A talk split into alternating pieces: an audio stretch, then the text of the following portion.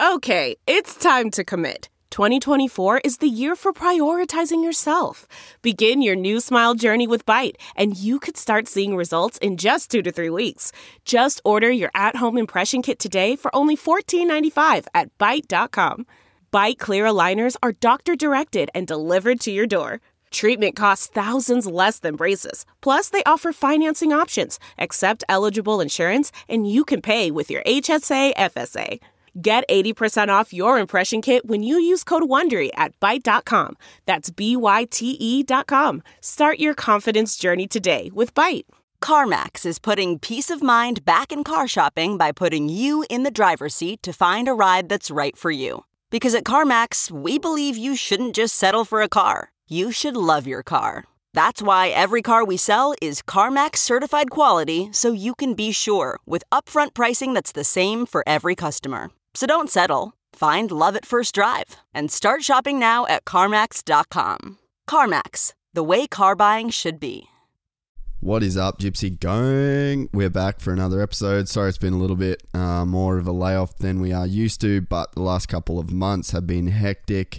Uh, we did X Games, we did the AusX Open, then we did New Zealand, and practically none of that was planned. Uh, in between, we had to do uh, a shoot for the guys at Fox Australia, which is live now. You can Google that uh, or type it into YouTube. Uh, Dean Ferris, MX19, made for the next step. Boom. Uh, turned out really, really good. I'm very stoked on it. It was the first moto thing uh, I've done. I think since Dungey's homegrown project. So it's been a minute for me uh, to get back on there. Uh, and it's fitting because that is today's guest, Dean Ferris. Um, and this is a really, really good podcast. Um, Dean's a guy that I haven't had a lot to do with over the years, but as we talk about in the podcast, we've known each other for over 10 years now.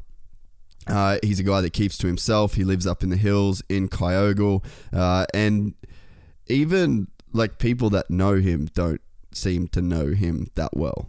He's like an enigma wrapped in a mystery, um, but he just keeps to himself. He's not a guy that wants like all of the excess that can come with being a uh, motocross champion.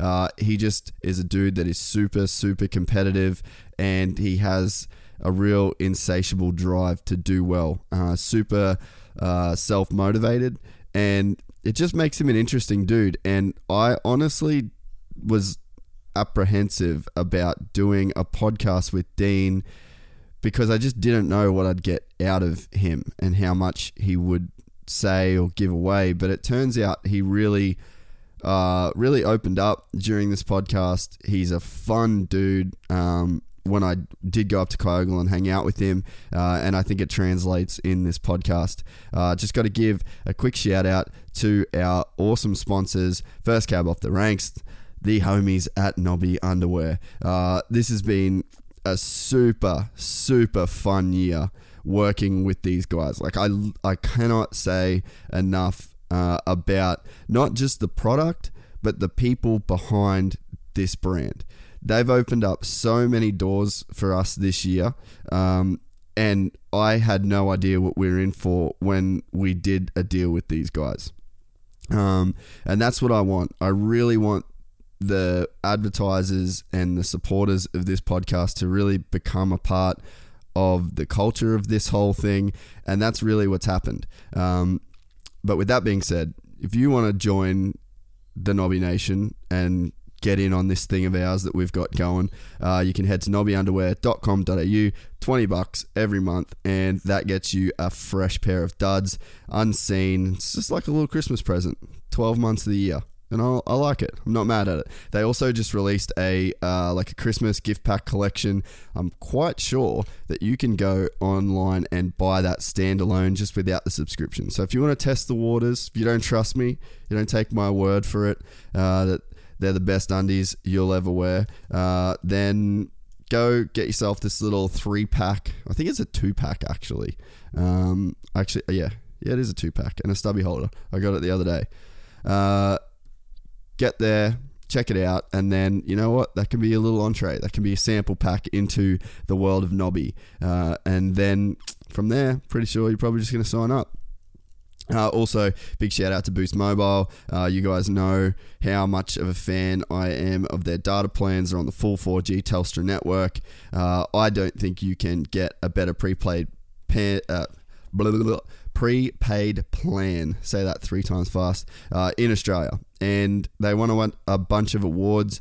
So I think that people that know more than me about prepaid plans also think that they're the best in Australia. All right, so we have a new sponsor for this month, which I'm pretty excited about it, and that is the homies at Motorcycle Accessory Supermarket, mcas.com.au. Uh, they are doing a massive Christmas sale right now where you, you'll score up to 69% across that entire store.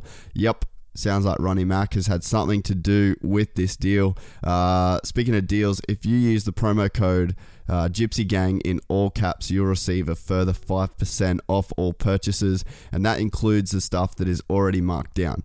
Uh, so there's a minimum of 30% on all uh, 2018 motocross apparel, 50% off twin wall bars, uh, which I'm a huge fan of and 20% off Bell Moto 9 MIPS torch helmet. Uh, and those helmets are gangster. My brother runs those. Uh, Toby runs those. Pretty much everyone runs Bell these days, I feel like. Uh, and then they've got a ton of road deals um, if you're a road bike guy, which I kind of want to be more and more. Um, I'm actually going to Vietnam to do a road bike tour with my family in February. So maybe I need to get on there and get some stuff as well. Um, so yeah, massive thanks to those guys for coming on board. Uh, definitely helps us out, especially as we close out the year, working on a new studio, all that jazz, and it takes um, it takes sponsors to make that happen. So really appreciate them coming on board, and I really appreciate everybody that jumps on and uses that promo code. Get yourself some discounts. Um, and yeah, like I said before, just thanks for everyone for supporting uh, all of our sponsors and like the support lately with uh, people joining the Nobby Nation has been incredible. Um, random dudes coming up to me 4 a.m. in the uh, Auckland casino showing me their nobbies. So, yeah, I really appreciate it. And uh, it goes a long way to making uh, this podcast better for everybody. So, appreciate it. And without any more of me spewing nonsense, Dean Ferris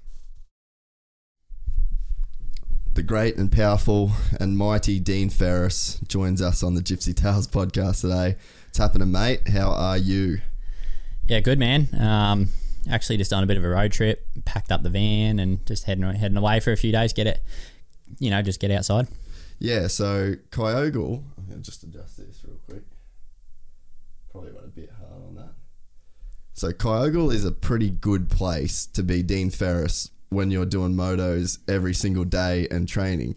But now that you're not doing that, how is Kyogle? Does it get a little bit? Uh, does it get a little bit monotonous?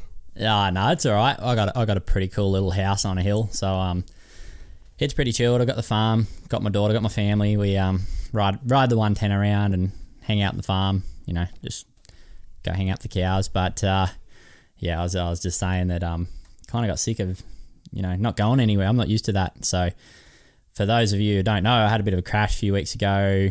You know, it spelt the end of my season. So um, I've just been kind of laid up at home and watching TV and I don't know, doing whatever. And just yesterday morning, I was like, "Oh, Renee, we're, let's leave home. I'm not used to. I'm not. I'm not used to being at home for you know three weeks on end. So yeah, yeah, on a bit of a road trip. Yeah, that's awesome. Oh, mate, before we go any further, holy shit, The Bachelor last night. Oh, dude, mate, did you see that coming? Because uh, we're so I, all right, think, we give we got to give people some context. Yeah. So this isn't fully random. The what a couple weeks ago we were shooting uh, the f- new Fox project, which is going to drop around the same time as this yeah. this podcast, and we had a super windy day. So there wasn't much else for us to do except watch the recorded episodes of The Bachelor. So we're in on this. Yeah, we are. That was a whole crew of us, and uh, we're, oh, that was a that was a sick episode. We are on the edge of our seat. That was I don't know th- three weeks ago when it. That was the camping episode, wasn't it, with Romy? Wasn't oh, it? Oh, yeah, yeah, yeah. We watched two. I think we watched two in yeah. a row, and it was like when the mean chicks were there, and, and the show was just epic. Was but yeah, I kind of seen it coming. That um, I, I, did too. By the end, I was uh, like, yeah. Not, I mean, the last couple of weeks, I was like, it feels like he's just let it go, and he's just he's just doing what he has to do on this show, and then like I don't know, Brooke walking out. That was That was big. That was big. I didn't expect that. She was a favorite, and I'm like, oh, something's happening here. Like the producers are kind of, you know, it was like a little cop out for him or something. So, What So- was I didn't watch that episode. What was his reason for kicking her out? Um, not no, Brooke walked out. Oh, because she? she, got all see, she, she got all couple bit. insecure. So on their last date, you know, he wasn't really giving her much to work with, and Brooke's like, oh no, it's over. So anyway, she walked out, and then he was left with the other two, and yeah, well, We know if you haven't watched, there. yeah, we know what happened. He just didn't Just- didn't just choose diced. one. So what he's got, what he's done is he's gone. Look, ratings are through the roof. Every single hot chick in Australia now knows who the Badger is. yeah. and I'm gonna go on a I'm gonna go on a world tour. I'm gonna be sponsored by Trojan, and, uh, and I'm like he said in epi- like he said in episode one though, it was like grand finals night with all the girls coming through. Can you imagine his life now? Oh mate, I didn't even know who the Honey Badger was. I, mean, I know he's super famous, but I knew him from the tradies ad. Obviously now I know him from foot. I don't follow football, but Mm. know him from football now, and I, I think he's a wicked dude. He, he kind of suited that show. Eh? Yeah, it was pretty classic. Learn, Like, I learned heaps of one-liners. yeah, dude. So that's how I first. Well, I, I'd like watch the Union and stuff, so I sort of thr knew him a little bit through the footy. But um, there's a there was a YouTube video going around. You've probably seen it now, where he um basically just All the one-liners? all the one liners, man. yeah, yeah, I've seen it. How is the one where he goes, um, yeah, I could have scared a dog out of a butcher shop. Oh mate, That is all yeah, time. yeah, yeah. So anyway, I had to I had to get that in. I'm still bloody. I saw it coming last night because like I was thinking, I'm like, oh, he's just freaked out that this that uh Brittany is it Brittany? No, Brooke what- left. No, what? No. So what was the la- the- Brittany and um, Sophie. yeah, there was, yeah. So that Yeah. Brittany chick, she's like, he was just intimidated by the fact that she was the full package, I reckon. And he's like, look, Maybe, I, yeah, he might have got strapped down with her. Yeah, he knew that he was like, look, she's just going to want to put one in the oven. And like, mm, yeah, he was just going in a bit too deep. So I think he wanted to see what life post celebrity. But I actually had um, one of my friends said, because he was up in Cairns not long ago Yep. while the show was still airing. So like, they've got to be super careful with what they do and say while the show's not filming because then once it's fi- finished they got to like edit it and shit they're not doing it on the run Yep. but he was banging a bunch of chicks in Cairns apparently Yeah. so kind of word got back, and I was like, "Oh, I don't know if he's going with This anyone is here." not going to work out. Yeah, I actually so- ran into him at um, LAX airport um, back in June. I did a flight over to America. I'd have some meetings with teams, and we're at the Virgin Lounge, and he waltzed in. And, you know, this is just before I knew he was going to be on Bachelor. And I was like, that's the dude from Tradies ad. Tradies ad, right? Yeah, but he, he kind of looked like he didn't want to be bothered, so I didn't didn't bother for a picture. oh, that shit cracks me up. Eh? I um I saw uh the lead singer of Queens of the Stone Age on a flight to New York once, and um he straight away like he was in first class, and I was uh like the pri- like the next priority, Premium, like yep. yeah, back when I actually had like good status and shit in the states, and I was flying to New York, seeing him, locked eyes, and instantly he knew that I knew who he was, and as soon as I, he, his whole demeanor changed. Like I'm about to have a fan moment here, and I just can't be fucked. Yeah. So I just, I just like on the way by, I just like gave him a little wink and a fucking nod, and he like looked back like really surprised, like I read Yeah. that he didn't want to be fucked with. Yeah, yeah. So because I In- was instant like, respect. Then he was like, "Oh, Big that- time, Oh, I want to give this guy time now." yeah. So and because I was like the f- the next one boarding, so the first class boarded, I was that next one, and then um, I did that, and like because if you stop and you're the first person. In a whole line of people, Oh, everyone's mate. gonna think, "Oh, who is he? Who is?" So, like, I would have fucked his whole. It's day. funny you say that. I was in Argentina 2015 for the Grand Prix. Anyway, someone thought I was like Max Nagl or something because he won the Grand, Grand Mm. Prix before. And we're over there and they speak uh, they speak Portuguese there, I think. Anyway, some person wanted to get a picture with me and this is on the street and everyone from that little town in Barry Locks just come to watch the Grand Prix. It was tiny but then it was just going off because of the Grand Prix. One person got a photo with me and then, Then it was just dude, I was, I was just getting photos for like half an hour and, and these people didn't even know who I was. Yeah. Like, I, I, at that time, I was getting like 15th in the Grand Prix or whatever, and they they just wanted to get a picture. They're like, yeah, yeah, Yeah, people. That's a, that's real thing. Like people just Yep. go like, "Oh, he must be famous. Like I got to get a photo." yeah, not a clue who I was. Pretty funny. But so this guy at um, Josh, uh, fuck, I can't remember his last name. But anyway, we get through the flight a bit, and um, he he actually um, he actually got up and he came and he goes, "Hey, thanks for not making a scene." And I was like, "Nah, man, it's all good. Like, I know you must get that shit all the time." And I was like, "Love your fucking music, man. Like, yeah, you guys are rad." And I think it was like right after I, I just watched the this documentary that he was on, and like I liked their music before, but just seeing that doco, it made me like frothing on him. And I was like, oh, I just saw you in Sound City and stuff like that. So he stood there and had a yarn, but like it was actually interesting to like that point of what you said about the badger. Like you see him and that people just they do this look of like, oh fuck. Yep. I just don't want to go into the badger mode as opposed to like just being themselves. Yep. Yep. So So, he, did, he actually just went and he just went and lay down in the corner because he didn't want anyone to see him. And then actually my daughter was running around Virgin and she like crawling over him and yeah, my girlfriend had to go. But she she also didn't make a scene. He was just laying there. He was, he was fine. Didn't want to be bothered, so Yeah. we didn't bother. Yeah, well, mate, it's uh, the Bachelor's on the loose now. The the, the Yep. cat's out of the bag. But Yep. it's going to be interesting. I think there's like some special on um, Sunday night with like all the chicks in it because that's pretty big for like. And I sort of thought too, like go with Soph, like pick Soph. She's a G up.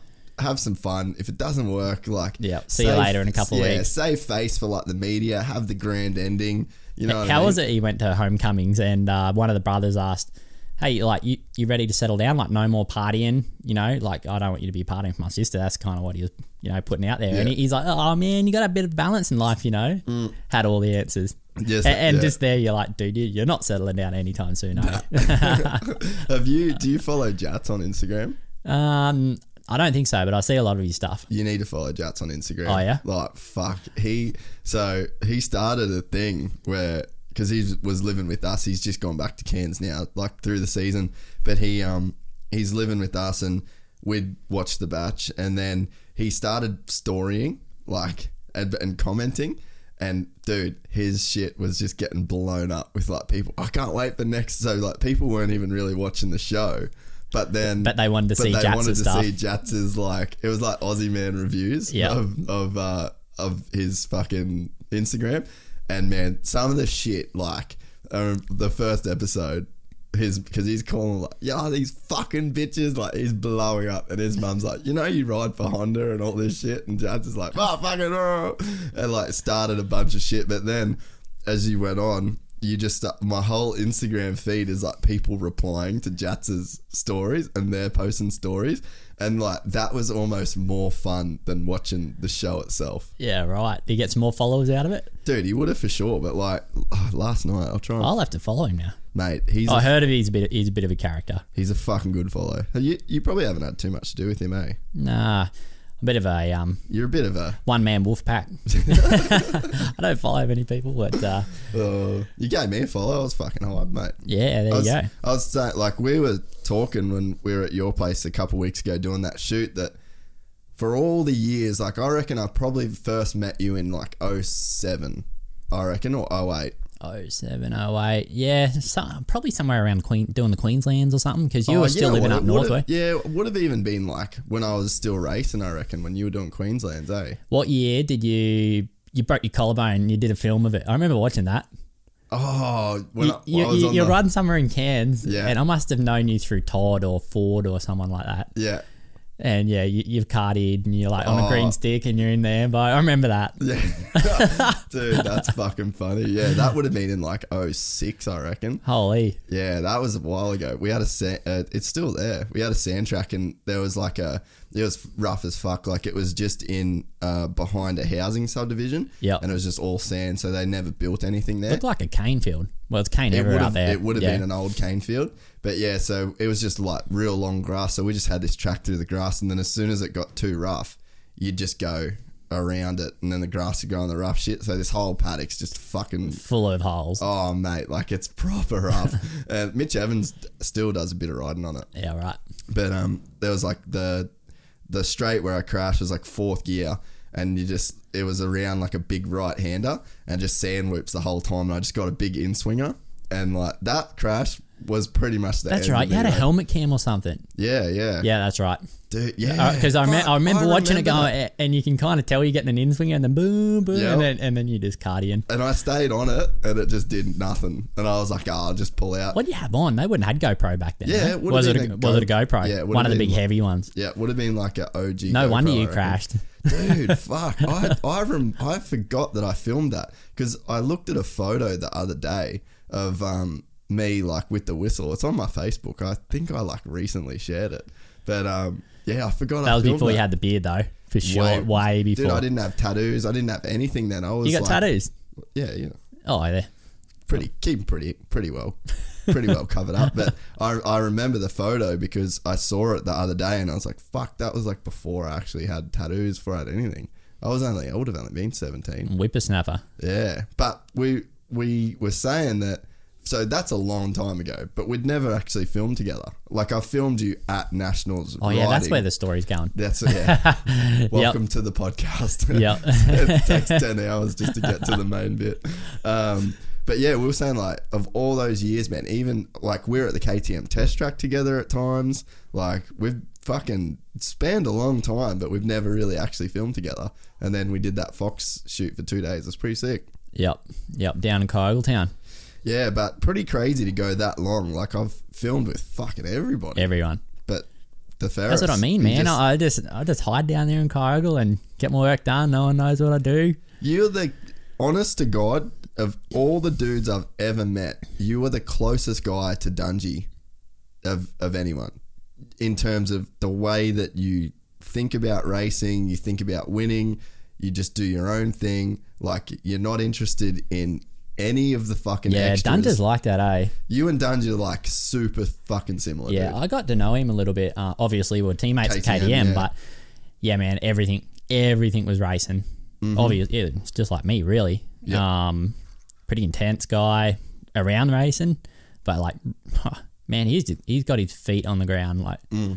really grounded. Yeah. He, he was cool, actually. I my mechanic was his brother Jade. So Jade was your mechanic. okay. Yeah, yeah. So um, when I went over there, in America, and I was trying to sort out an apartment, I was staying with Jade, and and Dungey was there as well. So I got to know him like pretty Mm. good. And he's, I didn't have a vehicle; he'd give me a lift to the to the test track and stuff. So yeah, To this He's day, a good guy. Yeah, to this day, Dungey is one of the nicest people in motocross.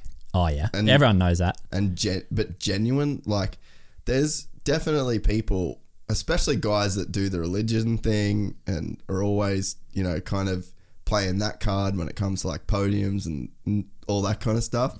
And not all of them are super genuine and when they say that kind of shit. But Dunge just lives that life. He's as as humble and as nice as he comes across. Like there's no act there's no like Dunge knocking off from being in front of cameras and then being like the real him. Like that, honest to That, God, that's just, just him. him. That that is him. Yeah. Talking about religion and Dunge, actually, when I was staying with Jade, you know, like I'd grab, we would all grab dinner and we'd go, we'll, you know, we'd go out to the dinner table. That and was saying grace. Yeah, that was saying grace. I remember a couple of times I just I'd start hooking into dinner, and then all of a sudden they're like, they come to the table and they'd, you know, they'd never say anything like, and then they'll be sitting. I'll be like, oh, oh, oh, sorry guys, sorry, Yeah. and they're like, no, no, no, that's okay. Yeah, I'd, I'd say grace with him. Um, you know, I don't mind. You know, people want to be religious or fo- follow whatever, that's fine. Um, and I didn't mind saying grace either, but it's just kind of strange, you know. It's we, different. We, are just different. Yeah, Yeah. we don't do it in Australia. Or, Anyway, that, Yeah. that that was that was kind of strange for me, but Yeah, we we definitely don't come from that. Like, it's just not that common in Australia. Like, to even with people that are super religious, but yeah, a lot of people over there, it's just grace before dinners and yeah, Yep. like praying and like when you were racing, they would have been doing like the service before riders briefing and stuff like that. Yep, they were. I always made sure I was kind of at the back, and Yeah. so I didn't have to do that. I mean, it's their, it's their gig, and it's an American lifestyle, but Yeah, I kind of felt weirded out, kind of being Yeah. there doing that. It's not really my thing; it's their thing. So, Mm. um, No, I agree. Like whenever I used to do the um, like riders bre- at outdoors, especially like you'd kind of after practice, you'd sort of you know go to the riders area, and then like yeah, the whole thing goes on, and it's just yeah, it's very different to yeah, to different year, that's for sure. Um, did you like the states is probably well, I guess because you're going back. Like obviously, there's some unfinished business there. Like it was a pretty shit year for you, right? Yeah, it didn't go that smooth. Um, signed 250. For those of you who don't know, um, 250 Supercross motocross. Um, I did the first six rounds of Supercross and didn't do that great. I got the seventh. Um, the biggest battle, I was like sick the whole time. I don't know what it was, if it was a new country, you know, disease you're not really acclimated to or whatever. What, what what did you get? Like No, what was the symptoms? I don't know. Just No, kind like, of, I was kind of just felt fluey sick all the time? symptoms, like had no energy. So anyway, um, when I come back to sort out my visa, because I was just just went there to do the first six rounds, come back sort out my visa because it was all last last minute with KTM. Um, got a 350 and I was doing a bit of practice in between, starting to feel good, and then um, just a stocker. And anyway, I was just probably riding it a bit hard for a stocker. And cardied, broke my wrist like real bad Uh, was it at home? yeah, just just riding at home. Oh, I had a mate's place in Kyogle, and um, it was like a four month injury or something, something like that. And Really? even when I got going, it was pretty tender. So I stayed here for a few months, trained with Guy Andrews, and then flew back to the states. Anyway, how it went was like I was there, you know, training, getting ready, getting ready, and it was already halfway through the outdoors at this time, and I was like, all right, I'm good to go this weekend. I went to Roger and said, hey man, let, I'm I'm good to go. They had the bike in the truck ready for me to come back from injury, and he's like hey, something just come up. Um, Ice One Husqvarna in Europe, they need they need a rider, and they're like, um, if you want to go back to Europe, we're cool with it. Like we'll sort it out. We'll pay you. Um, but you know, KTM and Husqvarna need a rider over there. So whatever you want to do. And at that point, I was like, uh, kind of want to go back to Grand Prix. It's not what I thought here. Um, yeah. so anyway, I, in a day and a half, packed up my apartment and I was back on a flight to Europe, and that was my American stint. But it wasn't more that I didn't like it there. Um, I was kind of just on my own. Yeah. You know, just in a little town, a little apartment, and it was just kind of miserable for me at the time. You know, to come back from injury and. So anyway, I never, re- I, I didn't get to do the outdoors, which is what I really went there Wa- for. You know, do, you, yeah. you know, like uh, I thought I, I was only 23. I'll give it a good crack at Supercross, and if I get good at this, yeah, sure, we'll, we'll go on with it. Um, but it didn't go that good. Didn't get a chance to go outdoors. Went back to Europe. Yeah. So then, um, story go, story goes on from there. It's a different deal, Supercross there, eh? Like, what surprised you? Because Man, I- the, I the was tracks, yeah. the tracks. They don't look it on TV. The whips don't look big because they're going so fast across them. But holy, you, you walk some of them on track walk. You're and like, especially at the KTM test track. Yeah, like the, these are, you know, this is a rhythm line. This is singles. This is not whoops. Mm. But man, they're they're like good at whoops and just everything. Like everything about Supercross, they're so good at. The, the level's so high there. And, Mm. And- you, and, and they're doing get- that nine months of the year. Motocross three months. We're doing the opposite. You know. Yeah. Yeah, that's what when you sign that deal, not being a hater, I just was like, dude, Dean's not ready for this year. For Supercross. Like it was you see guys like Keisha come over and Keisha's a fucking talented dude. Like he can ride the shit out of whatever you put in front of him. And it's like what let him down wasn't his ability on a motorcycle. Whereas, uh, and like when he come over, even he was struggling with the tracks and he was struggling with the whoops. And this is like the natural talent dude that can ride the wheels off anything. And I, I was definitely like, fuck, I don't know if Dean's going to be able to come straight over. And it's not just like the riding, it's everything about moving to America, being by yourself, like you said. And then there's so much expectation, so much pressure. Like, I would fucking hate to be the Dean Ferris that rocked up to that KTM track the first day, had to ride Supercross with Roger De Coster, Ian Harrison, all these motherfuckers looking at you. Like, that would have been a heavy day, I reckon. Yeah, especially like Kenny was my teammate, Dungey, Musquin, and then there was me. Yeah. but they were all cool actually. They were really trying to help me out. Mm. Um, well, well, not Musquin. He um he did his knee in the preseason. He went home to France, so I didn't see any any of him. But like Dungey. He's and Roczen and well. Anderson, because we were riding at the same tracks. Yeah, they were like really trying to help me. So, but it just kind of felt like I was pushing shit uphill with a toothpick. Yeah. You know that that's why when this deal come up to Europe, I'm like, yep, okay, like I'm gonna go back there and Try and it, it kind of felt in. like that was my backup plan, and I don't know, just just to make sure I uh, you know get some base about me again because it just felt like Yeah. I wasn't going anywhere. So back to Europe, and then that actually all went to shit as well. I, I did a few Grand Prix, had, had a few good results, but then um, went to Brazil and just tuck, washed the front, broke my leg. my femur of all places in Brazil, in this like in the middle of Brazil, this drug town. That's another story, man. Like, Let's go into it. all right, let's go. So anyway, we got like because Toby told his Dakar hospital story with his femur. yeah, and I seen him in like a coloured hospital. Like, Yeah, it, it, was, it was crazy. bad, eh? Yeah, man. So anyway, broke my femur. It's like, oh no.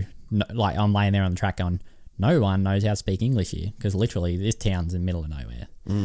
Anyway, just as well, the doctor that got to me could speak English, so he's like, "What's wrong?" And I'm like, "Broken femur." He goes, "Is anything else?" And I'm like, "No, no, I'm okay, just that." So anyway, when he got help, got me off the track, he he just he's like, he's like, "Just trust me," and he put his foot on my butt and he pulled my leg into traction, and I was screaming. He goes, "No, no, no, no, trust me." Anyway, once I calmed down, I was like, "Oh, it doesn't hurt." So anyway, long story short, strapped me onto a you know a little bed, got me in ambo. Had to wait for the race to finish because we're on the infield. Oh fuck! But that was all right. I was I was like I was calm, wasn't hurt. Did you have any painkillers? Nah, I wasn't in that much pain actually. I don't know. It was crazy because I had my leg in traction. It was I don't know, kind of straight. As soon, isn't it crazy when you break a bone? Like as soon as they put you in a cast, the pain basically goes away. Yeah, It's yeah. fucking weird, eh? Yeah, but it was hot that day. I was, I was still sweating beads just from the shock of it. Mm. And then um, the Ambo driver thought it'd be fun because they could just to pin it through town. It was like half an hour into the hospital, and the roads there are shit, mate, hitting potholes, and like the nurse in the back's like trying to hold me down, and What? I- what- Why? d- I don't know because we're like, dude, I'm don't rush, I'm not hurting. Mm. And these Ambo, I don't know, just cr- crazy Mexicans, man. Yeah. Anyway, team manager Andy Peronin, he come with me because I had no one there. It was just me, him, and a mechanic. Yeah. And we get to the hospital, doors open, the ambulance, everyone jumps out. Auntie's like, I'll be back. I'm laying there for like half an hour, dude, on the street. On the Like- street. Yeah, like in the ambulance, but like on the street. Doors open, like this place is pretty dangerous. And Fuck. he comes back. I'm like, dude, what's going on? He goes, man, we've got to pay for you to get out of the ambulance, cash. They're like, there's no policies here. There's no insurances. They don't, they don't know what insurance is. I'm like, what? So anyway, he had to go rustle some cash from an ATM just to get me out of the ambo, right? They get me out of the ambo. They push me in the first room in the hospital, right?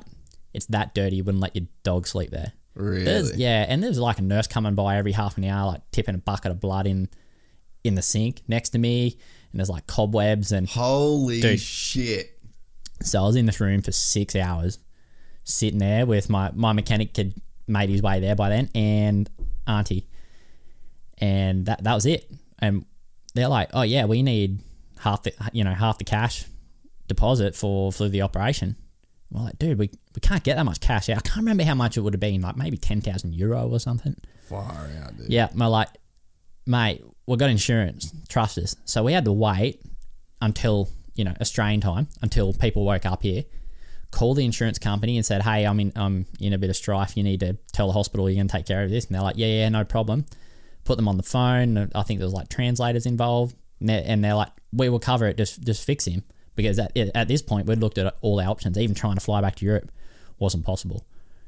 So we're like, we have to get surgery here. And, and and actually, the doctor that helped me on the track, he was really good at English, and he come in to see me to check I was, all right. Real good guy.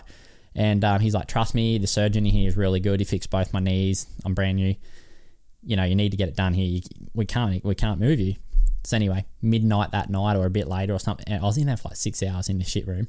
With no painkillers. No painkillers. I had Auntie pulling my leg because I had a weight, you know, off the end of the bed to, to hold it in traction, but it wasn't really heavy enough. So I had Auntie like pulling my leg, and he's freaking out because he can just feel it all moving. Oh my god. Yep, yep. So um, and when he would, I'd be like, oh, that feels so much better. And he's like, I can't believe I'm doing this. Like, don't tell anyone. Don't ever tell anyone I'm doing this. Really? Yeah, yeah. So anyway, um, they get me into the ward. It's like four, oh, not forty, maybe thirty-five degrees. There's no aircon, no Wi-Fi, no TV. Couldn't reach the phone, and I was stuck in Brazil. Oh. And I was laying there going, "This is this is no good, eh? This is pretty fucked." yep. So anyway, I just lay there until the morning, until the surgeon comes in. Said, "All right, I'll fix you." Anyway, did a good job, fixed my femur. Um, and I, I, I told the the team, I'm like, dude, go home because there's nothing you can do now. Just just go. Anyway, that doctor that helped me on the track, He comes see me at my hotel every day. I was going, uh, yeah, I'll stay there. I got So out. you just got out of the hospital and went into a hotel no, sorry, I fly? stayed there for a few days. So broke it on Sunday, and I stayed there till Wednesday, and then discharged. And I stayed there for a week just so I wasn't flying with Yeah. if there was any complications. Had a motel. Anyway, that that the doctor that helped me come see me every day and That's h- hung awesome. out, had a had a beer or whatever it was down at the lobby, and then he's like, "Hey man, Brazilian barbecue, you have to come." He's like, "I'll come pick you up tomorrow." Anyway, come pick me up. Drove me through town, and he's telling me how dangerous this this drug town is, and because he's a paramedic, um, Oh, that's his job Yeah. He pulls up at a butcher, right? And he just parks like pretty much on the footpath and he leaves me with his revolver loaded Fuck. and says, If anyone comes, just shoot them. Whoa. Yeah, What? it's that dangerous. He he carries a revolver with him to work because he's like, there's always like murders and stuff. Whoa. And he's always in like a bad situation. It's normally a drug deal gone wrong or something like that. So he just left it with me and said that and just went into the butcher's to get some meat for the barbecue. And I'm just sitting there in the passenger seat, just looking down at this revolver, like, all right, well, I hope I don't have to shoot anyone because he's like, don't ask questions, man. Anyway, come back, no problem. We went to his house, right? And he probably got a pr- pretty good job for a guy in a town like this, but it just seemed like he lived in the ghetto, but that's just how it is there. Yeah, right. Anyway, he padlocks this gate for his garage and he's got razor wire around his whole house, electric fence, everything. yeah. But, yeah, it's uh, full on, eh? It's full on, man. Anyway, long story short, he invited his, his family and his neighbors over, and we had this wicked Brazilian barbecue. Like it was unreal. Meats were cool, yeah. and Did um, they make you have like chicken hearts and stuff? Nah, nothing crazy like that. just the way they cook it, like slow cook it, and Yeah. just the flavors were cool. And um, yeah, like the neighbors come over, and um, the neighbors had a, a couple of young young chicks that were about, oh a bit younger than me, but they were really beautiful Brazilian girls. So we are hanging out, and that, I thought, oh, this is pretty cool. There's a you know an upside to being being here. And he's like, hey man, you're not going back to that motel. You stay with us. Yep. And he had a maid and everything. So he's like, yeah, yeah, just stay here. And next day he went and got my stuff from the motel for me and just hung out there for a week. That's pretty sick, eh? Yeah, had this maid like making me coffee, and the neighbors would like come pick me up, drive me around town, show me the sights. So That's like it turned into like this little holiday. That's cool. Yep. So um, real bad story that turned good, and I'm still mates with that. You know, I was gonna say like Facebook still- friends with all of them. Yeah. We hang out. Oh, don't hang out, but we chat every now and again. So If you're um, ever gonna do the GPs again, it'd be pretty cool to like catch up with. oh them, eh? man, I I'd love to catch up with him, but I never want to go back to that town. Hopefully the Grand Prix doesn't. What was the track any good? Um, yeah, track was all right, but Huh. just man, yeah, it's just sketchy. Eh? shouldn't have gone there. And you know, like I was, a, I was actually an example to you know Yeah, why you shouldn't? why we Yeah. shouldn't go to these towns because like FIM didn't help, no nothing. They just That's fucked up. Eh? I was just left there on my own. Yeah, Luckily, I had that team manager, Mm. you know, to fork out some cash just to get me out of the ambo. But uh, and lucky I had insurance because his insurance company's like, yeah, no problem, paid it. So That's pretty wild, dude. so That's a wild story. my Brazilian experience. I feel like that might beat Toby's Dakar story. Dude, the tipping blood into a sink next year's got to be pretty fucking full on. Oh man, it, oh dude, you're just laying there going, oh no, Like, this is no good. especially because you're about to do an operation where they're going to put you under. And it's like, you just, if you died, you just, not like you know you're dead. you know what I mean? That, that's a fucking huge leap of faith. Yeah, anyway, Like, count back from 10. Yeah, Dean's out. Never yeah. fucking But be the, seen surgeon, the surgeon done a good job, so I was kind of Toby's leg looked pretty good too, considering that he got that. Um, Yeah. He got that surgery done in like wherever the fuck it was. It's actually the highest hospital in the world where Toby got his oh femur in done. altitude. Yeah, yeah, yeah. It was the like highest one that there is. Yep. Probably not that many doctors signing up for a uh, job at a hospital in the Himalayas. Wh- Where did he? Where did he break his leg? oh, I don't know, somewhere like um, Because it's South America too. The yeah, Dakar's run down there. or it was Chile or yeah, it- Bolivia or something. I think yeah. you know what? I think it was Bolivia, man. Actually, Yep. but yeah, your story. Yeah, because they, they ride over the Andes all the time, Yep. back and forth into Chile. Yeah. Yeah. Yeah, in and out. Yeah. So fuck that shit sketchy. That's what Tobe said's like the most sketchy thing about that race is that it's just oh what's up little one? Hey, we got another hey, guest. We got another guest on the podcast. We'll give an appearance. yeah, get get in there. You can have a little chat. Say hey. It's my little daughter sitting here with me now. Yeah, she's gonna going to uh, give us some words. Does, is she talking much yet? Uh, no, mo- most things dad. Yeah. yes. And just, I don't know, she communicates so well otherwise Yeah, really. that um, she's not talking yet. She's only like a year and two months old, so Yeah. only knows a couple words. Did it? Did it uh, like change you? You reckon when you had your first kid? Um, Some because a lot of people say like because I mean I'm getting to the age where I'm starting to think like oh I want to have kids and stuff like that. So I'm like I'm getting more like legitimately curious. You know where you kind of ask people like oh what was it like you know and you kind of don't give a fuck. But now I'm like I don't oh, know. I'm I don't, I don't know if it kids at some changed me, but I think keeps you grounded for sure. Like, I don't know. You always got to think about Barb and Mm. make sure she's getting fed at the right times. You know, we're on a bit of a road trip at the moment, but we're always, you know, got a little checklist what you got to do. Yeah. Like, make sure her nappy's good, and it's like, oh, hang on, we we better do this first and that first. You know, it's not like being a gypsy. You can't really just jump in your van in, in one minute and be gone. You know, so you, you just got to be. You just really got to plan, Yeah, plan okay. everything. You know, and she comes to the races with me and Renee. Yeah. Um, every weekend, and it's been no problem.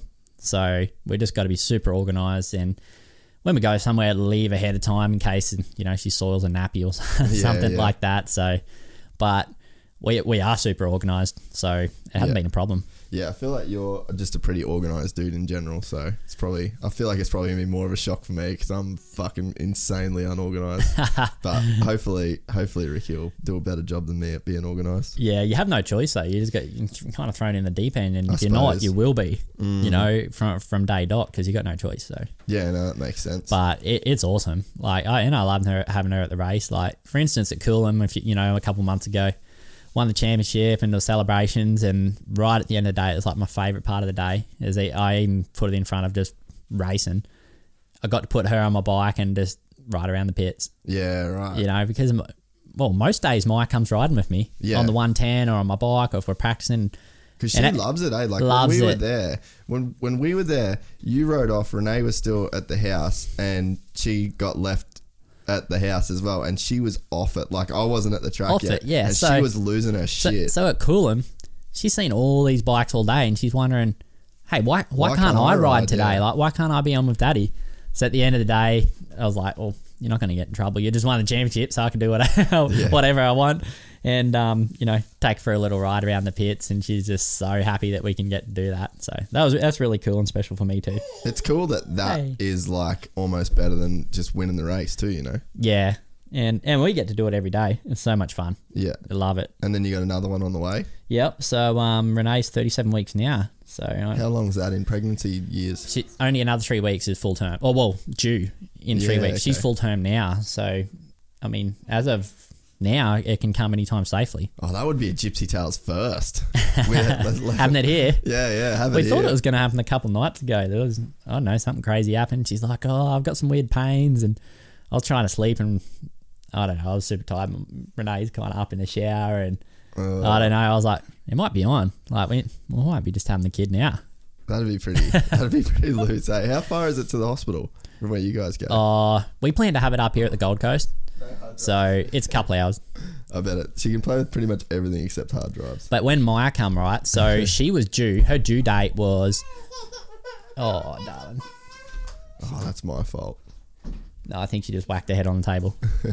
um, yeah, her due date was at Echo Valley Nationals last year, and that's the day I wrapped up the title. Oh, really? Yep.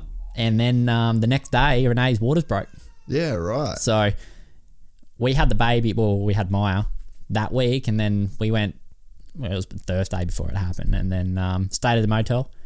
And Friday drove straight to Coolum with a one day old. So we're at the track the next day Oh, for the last round of the nationals. that's pretty sick. Yep. And then we stayed up there for a bit because we just love hanging out at Coolum. You know, Yeah. Spend a few days there after nationals, wind down a bit. So it was Wednesday before we got home. It was a week. It was almost a week before we got home with our newborn.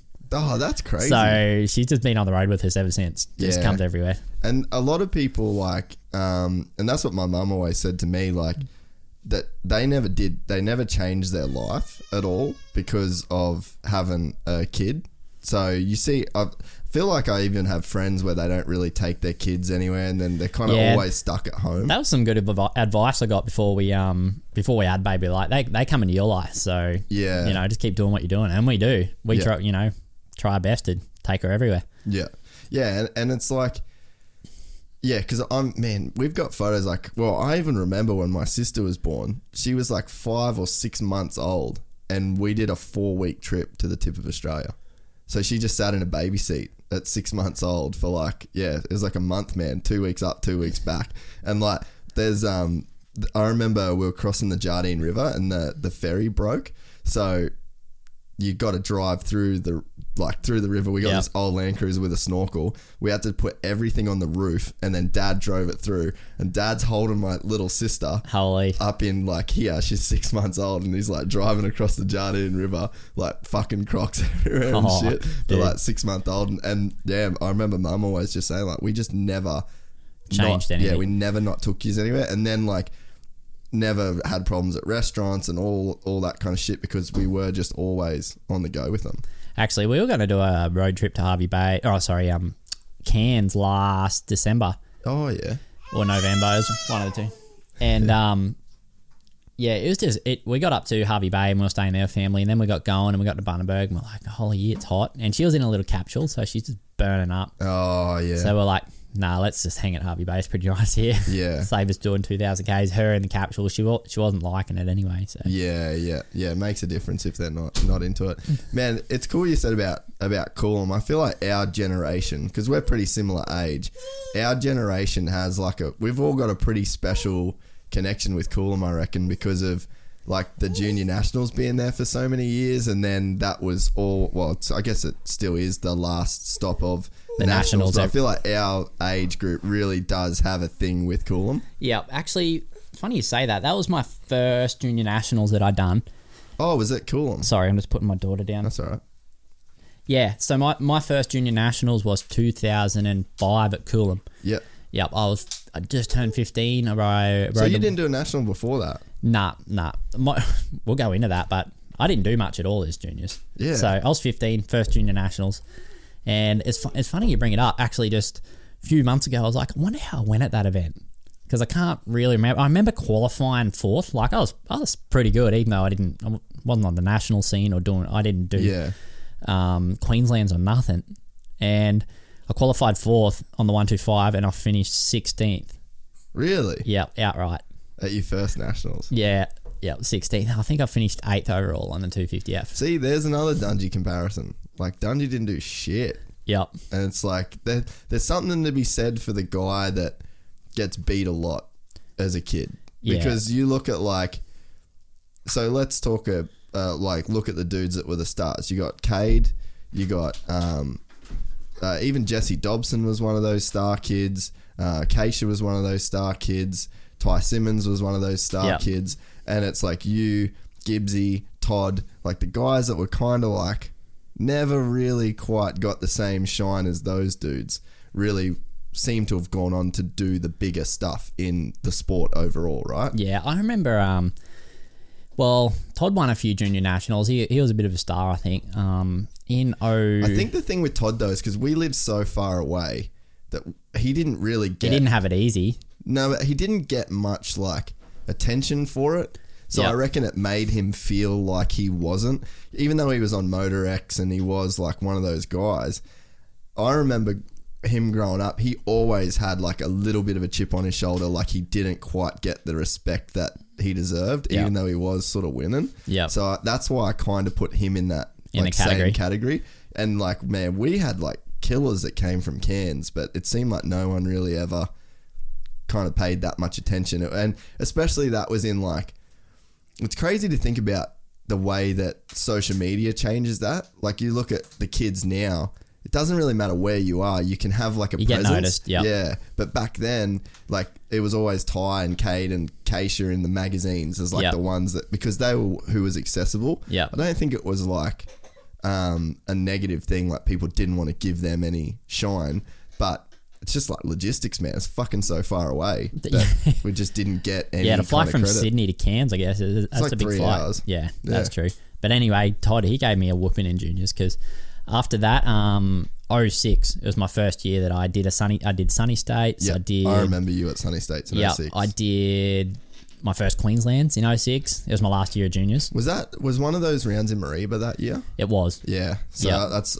that's the last year I did Queensland's. I remember that. Yeah. And Todd beat me in everything. that year. Really? Everything. I might have beat him in a moto or two if I got lucky or if he went down the first corner. But yeah, he whooped my ass. Well, especially at Mareeba, like he done so many laps of that track. Yep. He, he was good there. Where was that? Was it Townsville as well? Nah, it was Mackay.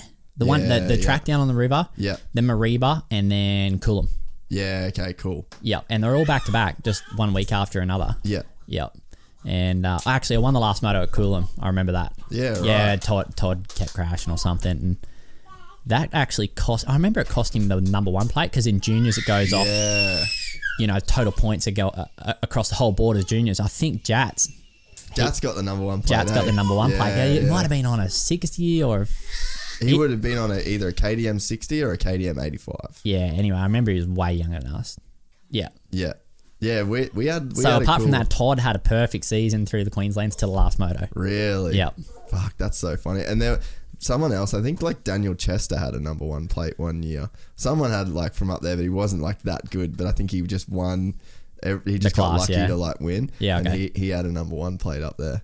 But yeah, dude, Mareeba, that was like one of my favorite tracks. Like when that track was good, that track was sick. Yeah, we went back there in 2010, and it was it was awesome. Yeah. we did the Queenslands. Oh, that was the last year. Did the Queenslands, but again, me and Todd were going at it. Yeah. we were both on Hondas going at it. There, I remember that. Yeah.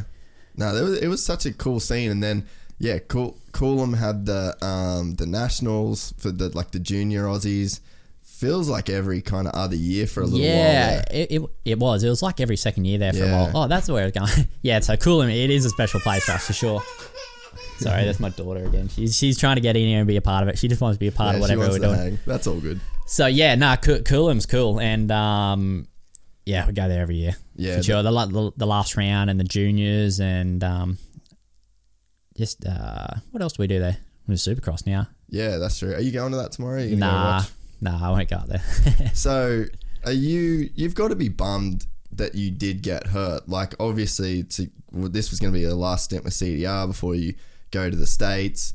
But you were riding fucking good. Like, and I think last year in Supercross, you kind of because you always had a tag as like, oh, I'm not real good at Supercross, and then probably after the, the stage, you probably had a little bit more of a mental block with Supercross. But it seems like last year and then this year, obviously, we were doing that film, and people will see when the video comes out. Like, you're fucking ripping, man. yeah, and uh, you know my my results in the state. I'll bring it up now because people are kind of like, oh, don't. But if you compare me with like Mosey or Keisha, which you know can ride Supercross here, um, I got better results in Yeah. the states. Like I was qualifying quite easy and did all right. But yeah, I don't know. It must have been from my early years in Supercross. I just get no results. So Yeah. everyone just put that tag on me. I can't ride Supercross, and then It's funny how that works, eh? yeah, yeah. So Because Todd kind of had that too. yeah, we both had it, and you know we're, we're not the best Supercross riders. We just didn't really have anything growing up, like no no junior series was not you know just that era. But um, so when I got back um, and I won the motocross in sixteen, it was kind of I felt like there was no pressure for me because Reardon was a Supercross guy, and you know yeah, right. like you, you know the table had kind of turned, so I went in with no pressure. But I thought, you know, I'll have a go, and my bike was good, and I was like, yeah, went all right. First round, I surprised myself, got second, and then ended up winning a round down in uh, Avalon. So yeah, it's kind. I'm kind of glad that I I have gone good, and people have stopped saying that, you know, Yeah. because. Um, even though I'm, I am I'm definitely mo- motocross is my forte. Um, can ride supercross now anyway. Yeah, and then obviously before you crashed, you were right there. Yeah, winning so- like practice, or you were doing well on the same second as Brayton in um, Jimboomba, and then obviously crashed. at Yeah, I had a really good prep actually. I, I chose not to go to nations this year for that reason because Yeah, the that's last to be pissing oh off man now. for the last two years, um, I've tried to do both, and I'm riding like six days a week, motocross, supercross, motocross, supercross. Bikes are way different. Everything it- it's just a lot of effort. And then last year I didn't go that good at nations. I just kind of got a bit lost with my setup. I was in between. Anyway, long story short, I I, I thought I'll just do supercross next year. Um, I was you know I put in big effort, and I'm like I'll try to win it. Yeah. I was trying to win Supercross, and and and then I've done that. You know what I mean? Um, preparation was good, testing went good. Um, and then it was just heat race at Jimboomba. Something went wrong. I don't know what really happened. Got a bit confused with yellow flag or something. Um, So got an injury and it's kind of spelt the end of my supercross. So now I'm like, well, Nations is This weekend. this weekend. days. Yeah, in two days, and it's kind of I'm kind of bummed I'm not there. Mm. You know, but I had to make a choice, and I knew it was the right one to do. Is just choose one or the other. So now that I'm going to the states next year, I'll I'll definitely put my hand up for Nations again. Yeah. What do you think? Um, how do you think Mitch is going to go? Were you surprised by how good Mitch went at the start of the year, or like the- in outdoors? Nah, he was the next best. I dude. wasn't surprised. Really. because a lot of people underestimated that kid, man. Yeah, a lot of people have, and I don't know if it was because he was in MX2 or whatever, but he come riding for me last year at my track, and I was surprised how good he was. yeah, I was like, holy, like this kid's got some skill, and he's going fast, and not even it seemed like he didn't try. yeah. And he even come and done a week with me earlier this year, and he was good. So, like, no surprise to me that he went that you know he went well this year. Everyone was writing him off, like Really? big time. Yeah, and even at the start, um, well, it was funny. So me and Dad went up to watch the Toowoomba race that you did at the Yep, start. Mountain Men. Mountain Men. Yep. Yeah, we went up to watch that, and um, and he surprised the fuck out of me there because even Dad was like, yeah, he's just not fit enough and this and that, and he wasn't fit enough. But at that Mountain Man.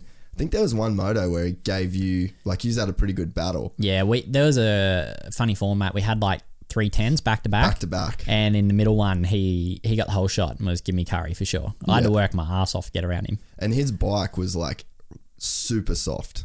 Yep. Like the setup, like I, I'm not very good with bikes and and that, but I'm looking at that thing going like, damn, those clickers are all the way in, and it's still way too soft. Yeah, like, yeah, he, he knew that as well because he come down the week after that and he's like, "Oh man, my fork's too soft." Yeah, right. And I know, I know he went testing and he was pretty happy with his bike this year. I'm sure. Yeah, well, those things are just good. But I remember, you know, you come, you got like that kind of that. You got the right hand berm, then you've got that tabletop that you can kind of scrub. It's near the end of the lap, and then you go sort of down into like I think it's like a S section or whatever. Yeah. But um, he just like everyone's scrubbing it, and his fork. You could see his forks were so soft, he couldn't actually even scrub that jump. Yeah. Because he would have been if he hit that lip any harder, it would have just blown through. So like everyone's just like yeah, yeah, dropping it, and then he's just straight airing this thing, and I'm like fuck. Um, imagine when he gets that bike better and his fitness because I mean you'd know jumping on a 450 is just a totally different level of fitness than an MX2 bike, Yeah, and it takes some time. You know, you can't expect to. especially when you're young, eh? Yeah, I know he's young and working it out. He's still working it out. I, I've seen it. He's been at my place, um, just working out his program. Like I already know what I got to do. Yeah. But um, Yeah, there's no guesswork in your mind to what you have no, to do. be and, and that's just 30. being being a fair bit older and you know having some good guidance from Guy and stuff like that. And I know he trains different now than he did last year when he come down. Yeah. So, you know, he'll work it out for sure. But um, just trying to work out what works best for him. I think that's what he's doing at the moment. Is he the favourite for next year? You reckon? Uh, I think we, maybe a bit young. don't know. It'll. He's going to be good for sure. He was runner up and he was he was challenging. Um, but between him and I think Gibbsy, So Gibbsy is Gibbsy on CDR next year? I'm not sure, but I I suspect so. Yeah, okay. But um, and Because that'll be cool for Me- him to you know, switch up the Medi's good. Yeah. He, he kind of sorted his stuff out towards the end of the season, but as long as he doesn't have any of those crazy DNFs that it- Yeah. it's something something weird every time. You know what I mean? Because you know you're going to be competing with CDR, and you know they're going to have a good rider, and they know that Their bikes. Are, their bikes are rock Yeah. solid. So There's something that maybe you can talk about it because I think for me, like I don't have a lot to do with Dakar. Don't really have a lot to do with the team. Like they're one of the groups that I'm not really close to anyone on that group of people, right? But I have no problems in saying they're the best team in Australia. Like I don't think anyone could make an argument. And if you're on a fucking 450 in Australia, you should want to ride for Dakar. That's what my Yep. impression of that team is. And you see people that go to Dakar and their shit just goes up a level because like you know you get to your house you've got fucking like fox hooks it up with gear you've got no worries with gear your practice bikes are as good as your race bike like just doesn't seem like it seems like Dakar's the only guy that ticks all the fucking boxes to where you don't have to worry about anything else but riding and I think JDR used to be like that in Australia, and there were some other teams that were closer to that. But I think now the gap between like the best team in Australia, like Dakar, and the second best team is like it's unfortunately a pretty big gap. it probably is. I don't know what um what all the other teams do, but Daka does everything. He does everything right. Everything leaves no stone unturned, and you know he's got one thing on his mind, and that's to win. He doesn't give a fuck about anything else. Nah, there's like that's his number one agenda. You know, with a lot of teams, and I've ridden for different teams around the world. There's always something else, or sponsors, or Yeah. they're just doing this for a living, or not. Craig, he just wants to win, Yeah. and, and I knew that when I when I come back, I'm like I have to be on that team. I knew that, and he, you know, he's proved me right Mm. for sure because nothing else matters, and that's why we get along so good because nothing else matters to me either Yeah. That's it. We both just want to win, and we both, you know, just hit it off with our relationship. And like you, you know, just looking from the outside, it is what it is, mate. It, Yeah. He does everything, and you've seen it there. You've come to my place. You've seen how good my practice bikes Yeah. are. It look, it's you know, it's identical to my race bike. Yeah. And they just, he just runs a tight ship. Yeah. All, you know, all the mechanics, the whole crew. Um, you'll see us like we're just like glue, right, on race day. All of us, we're working together, and just if there's a problem, we'll work it out and there's just no outside influences. Yeah. And he just runs tight ship. He, that's just how he wants it to be, and that's how I like it. Yeah. So it's pretty hard to compete with him for sure. Yeah, I think that, like, I think Gibbsy's probably, he's had a few hard years, and I think that him going there could be what he needs to get him back. Because it looks like to me mentally he's not the same, in the same place as a guy that's like really fucking ready to win, you know? And Yeah. like maybe that could be what, because I mean, he's got, I mean, if, if he goes there, he's uh, he's in good hands, that's for sure. Mm. Yeah, but it, it did look like Gibbsy. He, I don't know, he crashed a bit this year, and maybe not really good guidance. I'm not sure. Um, but that that's unusual for Kirk. yeah, Like he's super consistent, never crashes or anything. But Yeah. he had a few big ones this year, like right in front of me. Really? Like yeah, off the off the first corner at Raymond Terrace. Do you see that in NRD TV, mate? I don't watch not He was like TV. fourth gear tapped, and he he he hit some braking bumps with his um start button still down on mate. He was like Oh. upside down next to me. I was like holy at Raymond Terrace. at Raymond Terrace, and then um Dude, I got hit by Daryl Hurley at Raymond Terrace. oh mate that would have hurt. Fuck. He's a big dude. Yeah, I don't. I it was like uh, maybe the first national I ever filmed, and it, I think he was number one. He gave me the number plate. It's in the shed. I'd have, I think he was number. He's either one or five, but it was like a mutter, and he just went went for the whole shot, and I was like off the track by like a lot. Like you know the tree line. You got like Yep. the track and the tree line. I was And the kinda- tree line used to be like right, close. Right, Yeah, yeah, yeah, It right was pretty close, but I was like back in the tree line, like oh, I'm sweet, and he just fucking power slid through that first turn, and he was just do do do do do do do do do, just trying to save this thing and fucking clean me up, dude. I did the full front flip, landed on my feet, just saved. Like I had my camera on a tripod, like literally nothing bad happened out of it. It was like getting hit by a, a bull, and I landed like a rodeo clown on my feet. Holy smoke! Is that where the double was out of the first corner, I or think it used, was to, it used be. to be different? No, that's. I think that's when it was like that double there because that the would have been in 07. Oh yeah, okay, no, oh yeah, it would have been there. Yeah. But 07 was dry because that was the year that Chad Reed come over and, Oh, and was it the year after that was the mutter? nah, 06. Okay, so, 06 yeah. was a mutter. Yeah, okay, so it was that one. I because I went there and raced the junior rookies Ah, um as a 15 year old against Todd and I think Quinlan won it. Actually, Harley Quinlan. yeah, yeah, He won it that day. But yeah, that was a mutter that morning. I remember. yeah. So Yep. it was whatever that one was. I think that was like the first national I ever like filmed. Yep. and just got fucking cleaned out. And then Hurley came up to me after the race. And he was like, "Hey, dude, is I got you my number plate?" He's like, "I feel real bad," and I was like, "No, well, fuck, I was standing there." But um, like, yeah, that was But yeah, I'm still on the outside of first corner so close again. Nah, well, you didn't have a choice there. Like that, That was, was a it, really yeah. shit first That turn was, yeah. film. Like you didn't really have anywhere to go because if you moved over to the right, Oh, man. all the trees and shit were in the Everything used to be horrible out, about that first. Straight into a big double. yeah, Like I remember as a junior coming down there, I was like, "That's a stretch for a junior." Mm. yeah, And we're we're just, just humming down there. And we're like, "All right, I hope no no one jumps across on me or something." dude. They do well. I haven't like. I mean, I have not paid attention to the nationals. Like, pretty vocal about how shit I think they are. But Raymond Terrace used to do a good job with the track.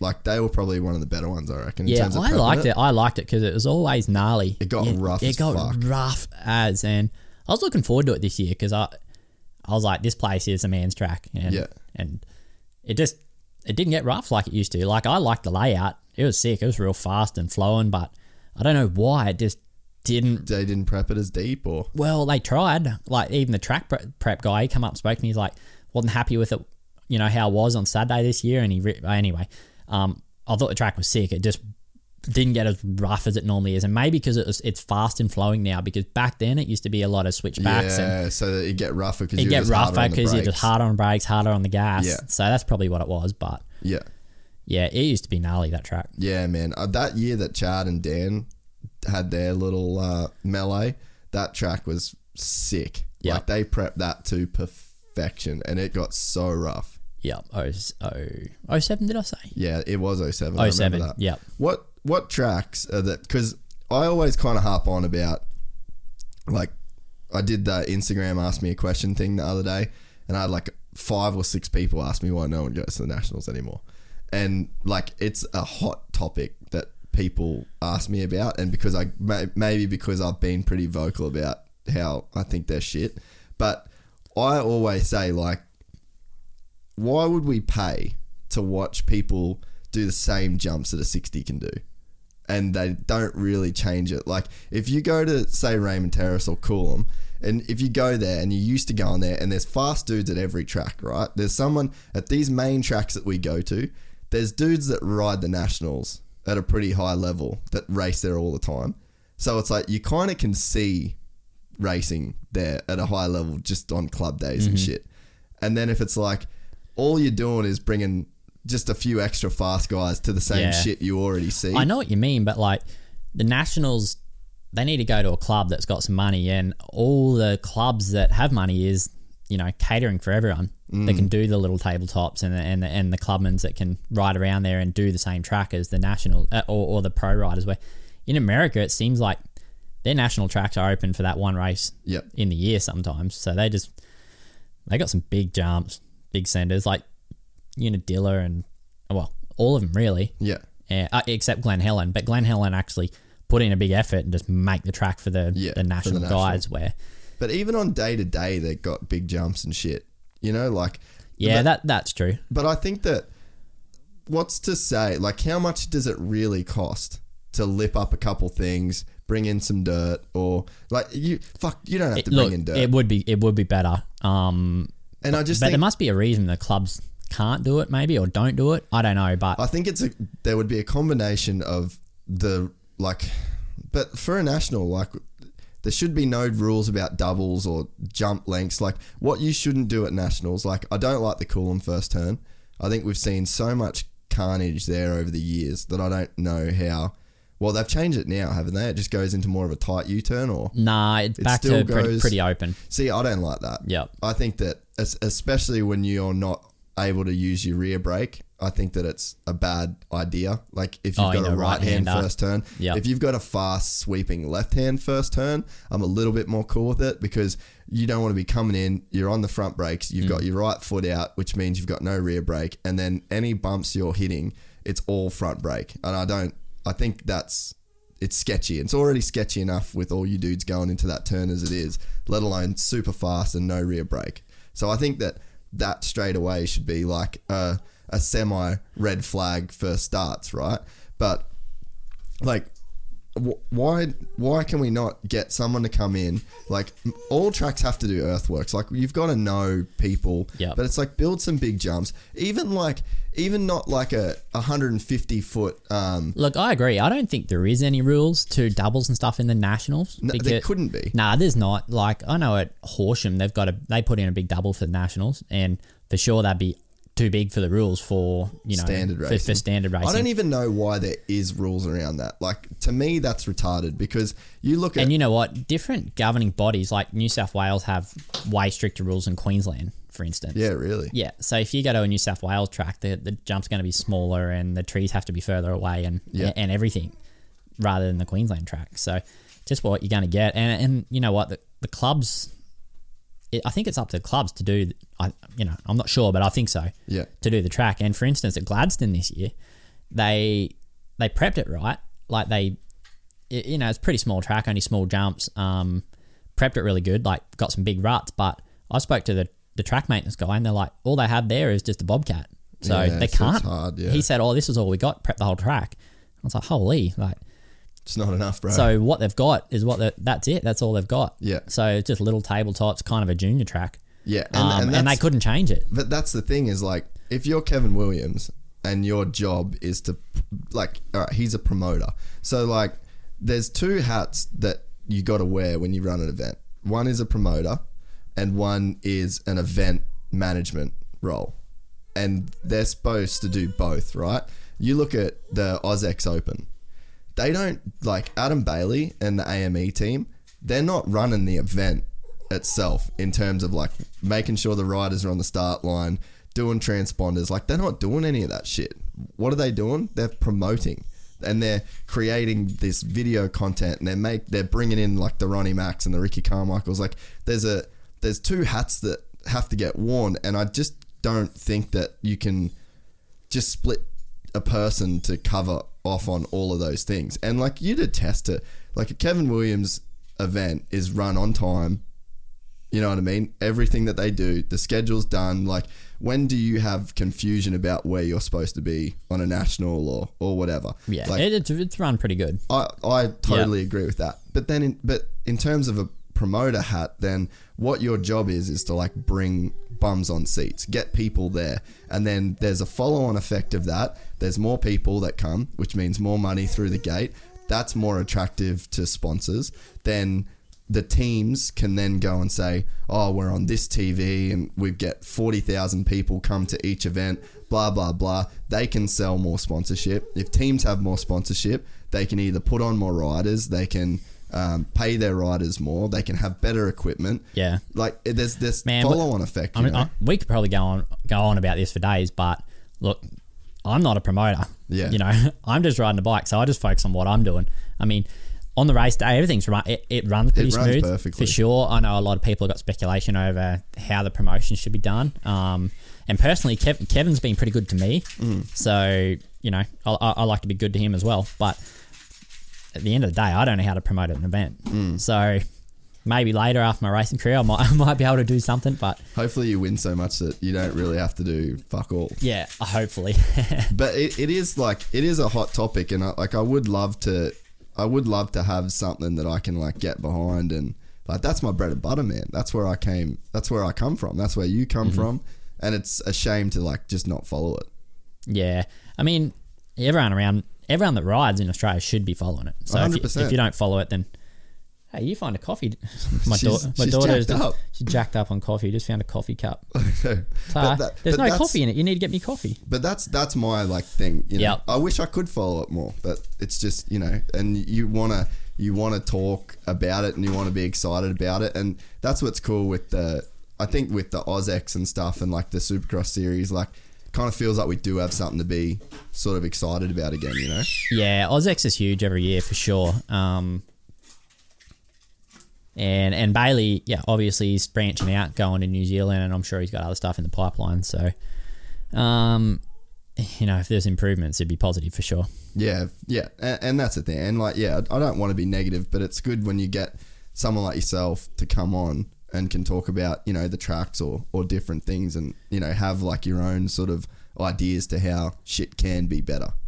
Yeah, At, at the end of the day, like that's what like it's an economy, and it's like you know guys like you you want to see like Jats might not have a ride next year. Two time Supercross champion. Yeah, it's Just crazy. might not have a fucking ride, bro. it seems like sport's not in a good spot at the moment. Mm. Um, a lot of good riders without without, Without rides, rides. dude, and a lot of teams haven't aren't running anymore, and it's not what we want to see. That's for sure. You Yeah. know, we want to see more teams coming in and more rides and and people getting paid and more sponsorship. Um, But and and you look like let's talk about like that 07 08. You had Cool Air, independently wealthy dude come into the sport. Yeah. JDR, independently wealthy dude come into the sport. Manufacturers are supporting it. That was like the almost like the golden era of Yeah, it was taken. Off. Modern It was Aussie taken off then yeah. for sure, and a lot of teams are getting outsourced. Like Honda got outsourced to uh, to Urive, um, just come with a whole lot of money to run run something, and yeah, it seemed it seemed like it was it was taken off. But at the moment, um, even more teams shutting down next year. It's Yeah. not really cool, but um, It's a Yeah, tough no, one. And then it- it riders is like tough. yourself, like you're about to, I guess, like you're not leaving Australia though with like a I can't make any money here attitude. Like I've got to go somewhere else. Like you could stay here again, but in your case, you've won three championships in a row, so it's like you want to then go and have a crack at that. At yeah, totally stage, different you know? reason. Yeah, like so, I, I, I come back and had every intention to go back overseas, and that's what's happening now. So Yeah. um, I've had a good time here, and it, it you know, good time with CDR, good time at nationals. We've done a lot of winning, but for me, it's just time to go. yeah, Um, for instance, I know Todd went back overseas probably for different reasons. Um, you know, for the same reason that he wants to chase the world level for sure. But um, like I got, I got everything here. I could just stay Yeah, here and be comfortable, but Yeah. I'm not comfortable to do that. I've got to, I got to keep pushing myself. yeah, And um, going way back on this conversation, you know, I've got an unfinished business at in USA. Yeah, for sure. That's why I choose. You know, That- I chose USA to go to. that high point race, man, was that was fucking sick. Like you really did Australia proud by going and doing that race, and like even the way you did it too, man. Like that, it was so bare bones to to do what you did, and then the result was just like crazy good. Like I I was I was like a huge Dean Ferris fan for that day. I was fucking glued to the TV and just so stoked to see what you'd done. And honestly, too, like Aussie riders have got a bit of a shit name in the states now. Like we. There was Chad, and then there was a couple guys that went over, and then it seemed like everyone that went over there either like kind of got carried away partying and, and come home, or Yeah. just went and crashed and No, didn't have good was- results. It was, it was a cool day for sure. Um, I I packed up um, my gear bags, so I brought two mechanics with me. Um, because to, to, to the states. to the states, my mechanic and the chief mechanic at CDR, Is that Brad? Brad. Yeah. yeah. So Brad and Aiden, um, they flew with gear bags with all my parts for my bike. Um, I met them there in LA. We flew over to Washington DC and then drove to the race, and we just built the bike just on a Wednesday afternoon outside some diner. You know, the the, the cycle trader brought me brought us a brand new standard YZ 450. We built it. Did press day on Thursday. Um, Oh, that's Man- pretty cool that they let you ride press day. yeah, yeah, they knew I was coming, so they let me ride, which is cool, just to run the bike in. Um, and then yeah, boom, just went and raced on Saturday. But And killed man, it. I was, I must say, before we go on with the story, I was so jet lagged. Man, I was up at two in the morning, and that was it. Oh. I was like, I I slept like four hours every night. I was cooked, man. And then uh, practice went good. It rained and it was pretty ruddy. I, I was like third in both practices. Actually, no one knows this, but second practice, so it went on overall times there. That's how it worked. I went pole. Really? I did like I did my fast lap, got pole, and pulled in, and said my my you know to Aiden, let's go back. So it looked like I just looked like a boss. I went pole, pulled in, went back to the pits, and and in that time while others were still doing laps, um, I got knocked down to third. I think it was like Tomac and I don't know An- Anderson or someone. They they They're went faster than me. They're pretty quick. Yeah, though. but that, they they would have all been thinking this guy's like overconfident, man. He's just riding back to the pits already. But it wasn't. I mean, I was. It was already Tired. that hot in the morning, and I was tired. I'm like, I need it. I know I'm going to be tired, so I need to save energy because it's a hot day, and Yeah. I'm not acclimated. Like I'm from Australia, and it's winter. Winter, moment, yeah. and over there is like middle of summer, humid as hell. So like we went back, get organised. I got hydrated because um, I- yeah, I just needed the energy. But Mm. anyway, Moto One went good, got a good start, ended up in the lead as you all know. Um, come home in second, but man, I was cooked at the end of the first moto. It was so hot. Mm. I was like, holy moly, I'm delirious. Really, it was Yeah, that just, bad. just the last two laps, I was like, oh man, I'm just so hot. Heart rate super high. I know jet lag plays a part as well. yeah. Um, but yeah, I was super stoked. And then in Moto 2, I you know went down second corner and I think uh, went down again trying to pass Sipes on the way back through. Kind of, Dude, it's underrated how good he is. he is eh? pretty good. Yep. So I got up and I was going fast, but then that happened. That was only like ten minutes in. I was smoked. Just I, hit the wall. I was like, I'm so tired. And I, I knew it was a big risk for Craig to let me go there to the States. So I was like, I'm just just riding at home. I'm Yeah, but the heart rate wouldn't even come down for the rest of the moto. I was just so cooked. Really? So yeah, So even as you backed it down, yeah, just man, I was just, I was just done, mate. It was just like I was a zombie mode after that. I was like, I'm just so tired. yeah. But anyway, I got, I got that result in Moto One, and that's kind of what mattered. I was like, I was stoked with that, and I knew I could ride at that level, Yeah. for sure. Um, a little bit of acclimation and no jet lag, and and a couple little things, you know, living over there and training over there, I, I could probably ride, um, you know, I could ride at that level, Yeah, yeah. the whole year. So, um, since then, definitely had my my eyes on the states. That was my little shoe in. Yeah. Um, I thought I might have pulled a ride for 17, but well, no, no for 18 Who for are you this year. talking to? Um, I didn't. I wasn't talking to any factory teams when I was there. Um, just I don't know if it was too late or everyone kind of had two year deals. There's kind of nothing about. Yeah, you can kind of get those awkward years where like everyone's That, sewn up. that was one of those years. Yeah, so this year is one of those years where everything's going to be new. Yep, yep. So I, did, I didn't get the deal I wanted. I signed with Craig here for another year. So that that's how it went. Yeah. Are you um are you gonna try so you're going to the States next year to do outdoors only, right? Yep. So when are you gonna leave? Um, look, probably still still trying to get a deal. Yeah. Um, but I think it'll be in January because whoever I ride for is going to want me there testing and riding, and it's pretty hard to just send equipment to Australia and say Yeah. here you go. So I'll get organised, make sure I'm over there early in the year for sure. Are you so you're talking to teams now? Like, because when we were doing the filming, I didn't know if you were just gonna go regardless and just hope to. Nah, look, I got an agent on the ground over there. Um, Who is your agent over there? A guy called uh, Lucas Mirtl. I was gonna say, yeah, he's an Mirtl? Aussie guy. Yeah, Yeah, yeah. yeah. so Shout out um, to Mirtl. He's a funny motherfucker. I haven't actually met him in person yet. Oh, Spoke to him on the phone a few times. Dude, yeah, he's a fucking good guy. Yeah. he is a fucking cool guy. yeah, yeah. I've heard that he takes care of the Lawrence boys and a few others anyway. Yeah. So Nah, he's a he's a super good dude. yeah, yeah. So um, I'm sure he got something, something going. Yeah, cool. Nah, that I'm excited for you, man. And even like if you, I could see if you just went there and just went riding at the outdoor track, someone's getting hurt in Supercross. Someone's gonna miss some rounds. You know what I mean? Yeah, Like, as bad as it is, it seems every year like I mean, dude, it's there- inevitable. there's teams that they need riders because Supercross is 18 rounds or 17 rounds just eats a lot of guys up for sure. it's fucking brutal. Yeah, I wish they'd.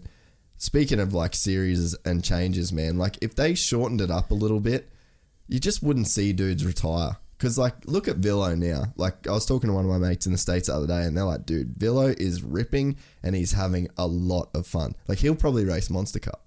oh yeah, yeah. I've seen some videos. He's going good, but yeah, he was burnt out, and a lot Dude, of them that's just exactly right. Done. Same it's just thing. too much, man. Just eats them up. It is so much. 17 rounds of that, and then you know 12 rounds of nationals, and then, Then now Monster Cup, and Monster Cup. Holy hell, what a program they they do! Like hats off to them. but it's too much. Like it's costing people. Like because I get it from Feld's point of view of like they want to sell tickets, they want to make money on stadiums. If they if they can sell out eighteen stadiums or do well at eighteen stadiums, then that's what you should do. But it's like.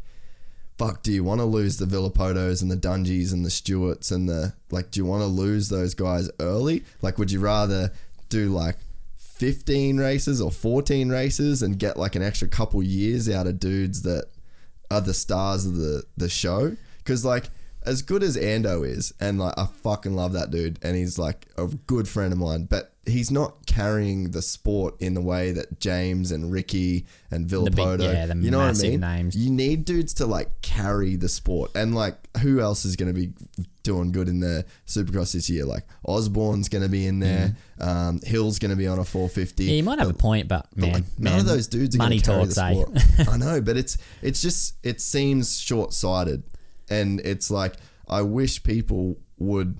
Again, it's just being a fan and like knowing on the inside how over it these dudes are.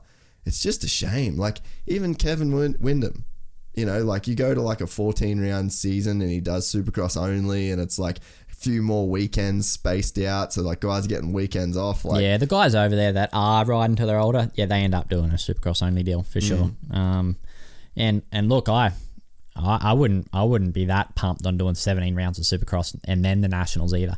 One for trying to get through that many Supercrosses without Not getting hurt, hurt. That you know, that, that that's you'd be doing good.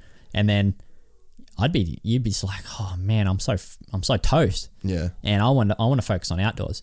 So that's the reason I'm just doing outdoors, and hopefully I can do some preseason races, you know, before it to get me ready, um, get me up to speed like those guys are all racing Supercross. So that's my plan: preseason races. What preseason races could you do over there? Mm, the, I don't think there's any, nah. good. I, don't, I, I, don't know if there's much there. It's kind of amateur level. Um, I know Grand Prix goes South America.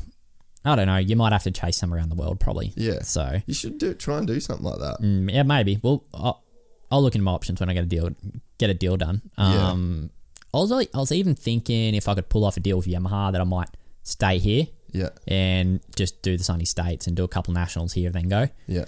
Um, it- you know, and then I've got more time at home preparing on a bike. I know, but anyway, there, there's Just- all these things you think of, Yeah. eh, but we'll see what happens. And when the phone rings, you just Yep. gotta be ready to. Yep, gotta be ready. whatever. Yep. It's gonna be sick. Like I'm excited for you to be over there. I feel like you're our f- uh, first legit threat of race wins outdoors in a, in the US in a really long time. Oh, and I think some Aussies they want someone to follow. Oh, 100%. ho- honestly, since I did that race, every second fan that come and got a poster from me at the Nationals at the Supercross, they've all said, "Dude, unreal ride. I got up at 3 a.m. and watched you." Yeah. Man, there's literally been hundreds of Aussies say that. So I mean, if I was there racing a series, I- I'd like I'd like to think they're all getting up at 3 a.m. to watch. That'd be Dude, pretty cool. I'll, I'll be doing that shit for sure. And and that's like that's part of I guess my big point when it comes to like the nationals. And I wish that's I wish people would not like just listen to me, but like listen to everyone because it's not the way that it is done now, and this is all Australian racing. Like this isn't just a knock on the nationals or anything like that. But like you go to the tracks over there, and there's like they're prepping dudes to be good for that level of racing. Like you can't replicate that level of racing here just in like tracks, the roughness, like the way that they let it get beat up. And it's like I think that's the big thing that hurts guys going over is that they're not we're just not ready for that level, that intensity, the the track style. Like there's so much to intimidate you Yeah. and take your head out of your performance, if that makes sense. Yeah, I kind of agree. Um, maybe the tracks are a bit small. You get there, they're massive, and, and things like that. Um, for that reason, actually, I I built my practice motocross track big. Yeah. I got big jumps. It's really flowing, big turns, fast. Just so when I get overseas, that I'm, Yeah. I'm ready for it.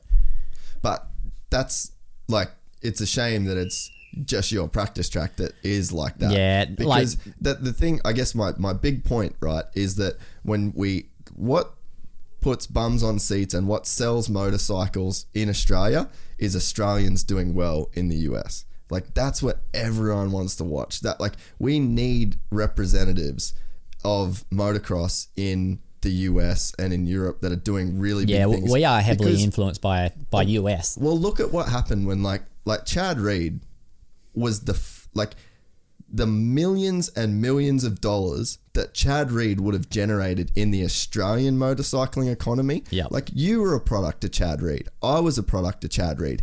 Everyone on the start line at the Nationals right now lived through the Chad Reed era, right?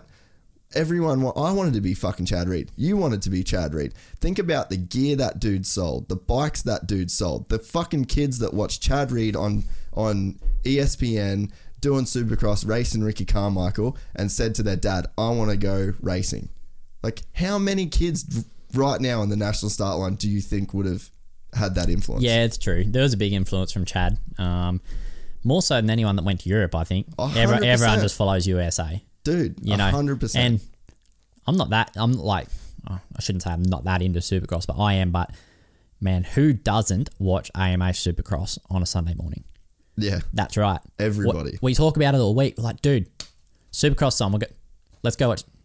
Everyone's watching it. yeah, And you know, every well, not everyone, but most punters are drinking a beer. They just love it. Sit in their TV, Yep. sit in their couch, drink a beer, watch Supercross. Yeah, we love the drama of it. We love Yeah. the personalities, and I just think that the the problem with uh, like that needs to for the motorcycling economy in Australia to stay healthy. I think that there has to be like a legitimate investment from people in within the community in Australia to like grooming people. Like, dude, the next guy that's going to be the next Chad Reed for the kids on 50s will be Hunter Lawrence.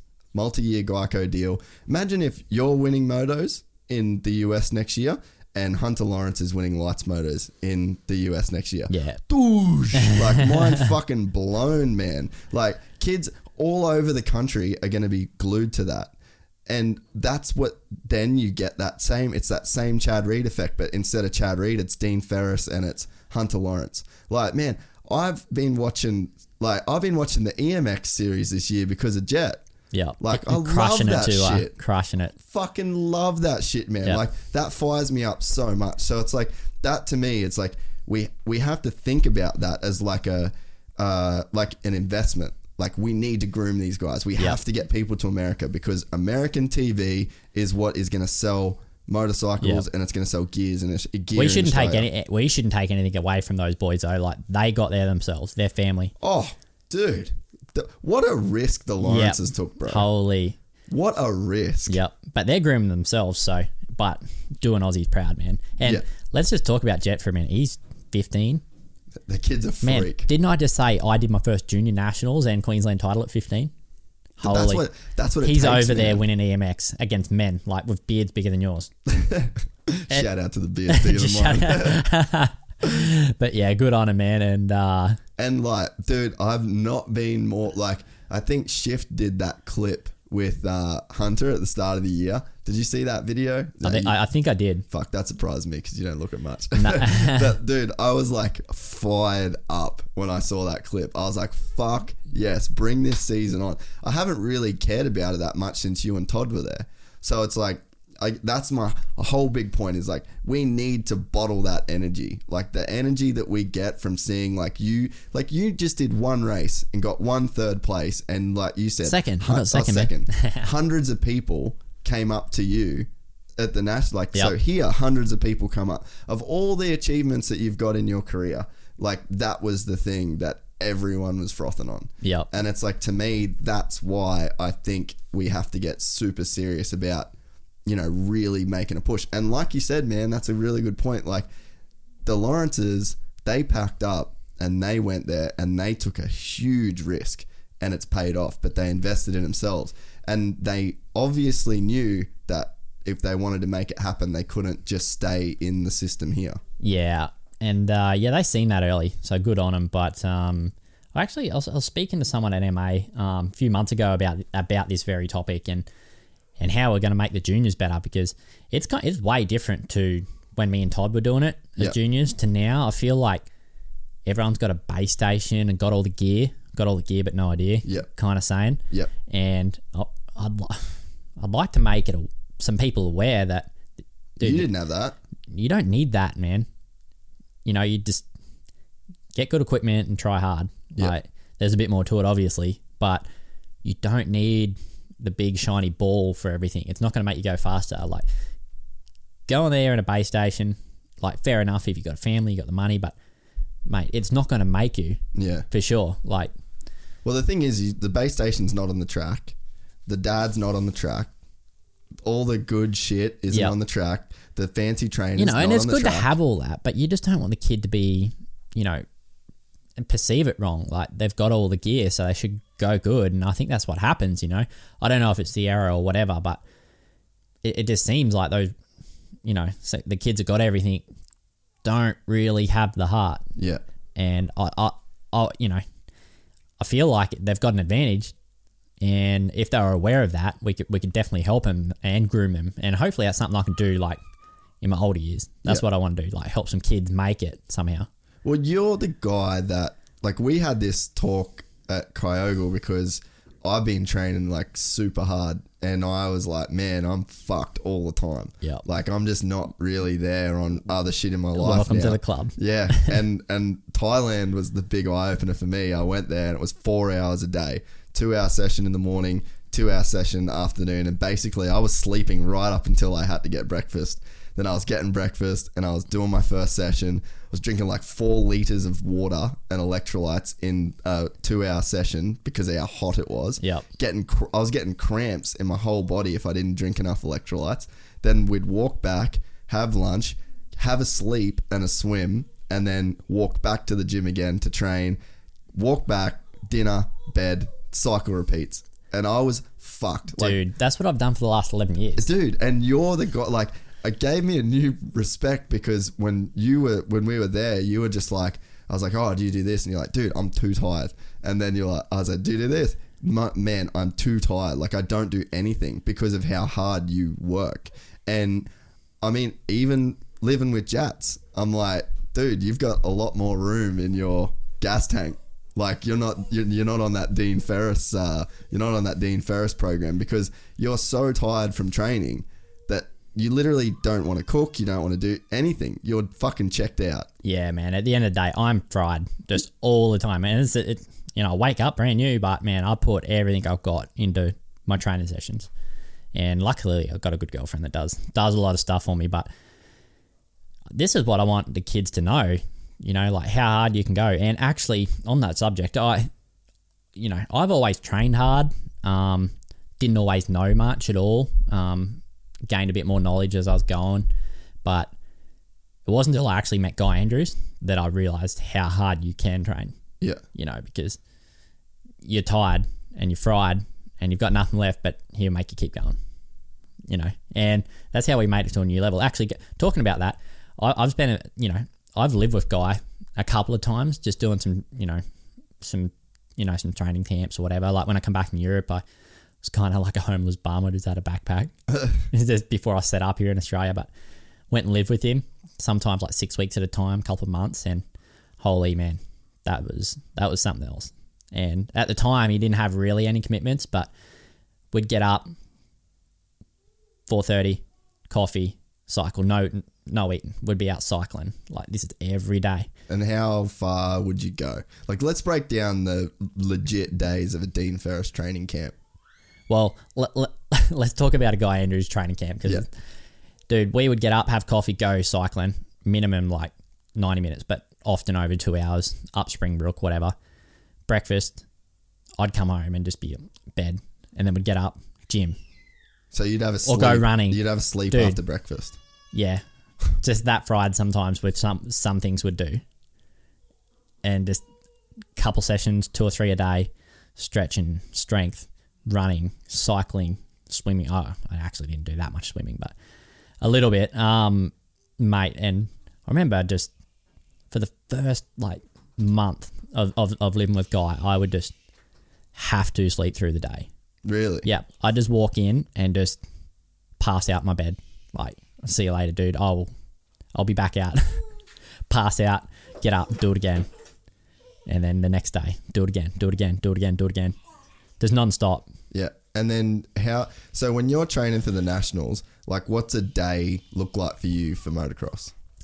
Um, most of the time, do a couple of motos, but I would get get up, co- you know, if I was riding that day, coffee, breakfast, and then I would always have my bike ready from the day before, and then I'd head straight out the track, couple of motos, but like to the stopper. I I would Because that's so I, I'd do a thirty minute warm up, right? Yeah. and I'd kind of treat it like a national. So I'd do sprint laps and, and and like it was qualifying at nationals Yeah. Okay. and I'd keep the workload pretty high. I'd go back, just an apple or something, back out, do another moto, 35 minutes.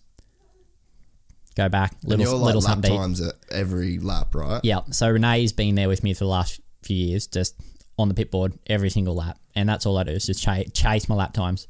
And most of the time, so I've been in a pretty good flow the last few years, I would do a whole moto within a second. The whole 35 minutes, and I wouldn't vary one whole second. And and even with the track getting rougher, and Yep. so you just watched it, and whatever Yep. the fuck happened, you were getting that. yeah, and my track doesn't change that much. It, you know, it's like if it was wet or something, yeah. But man, it's rough, and I just leave it rough. Mm. That's just how it is. Like like we said, I want it to be like an AMA Yeah. kind of track.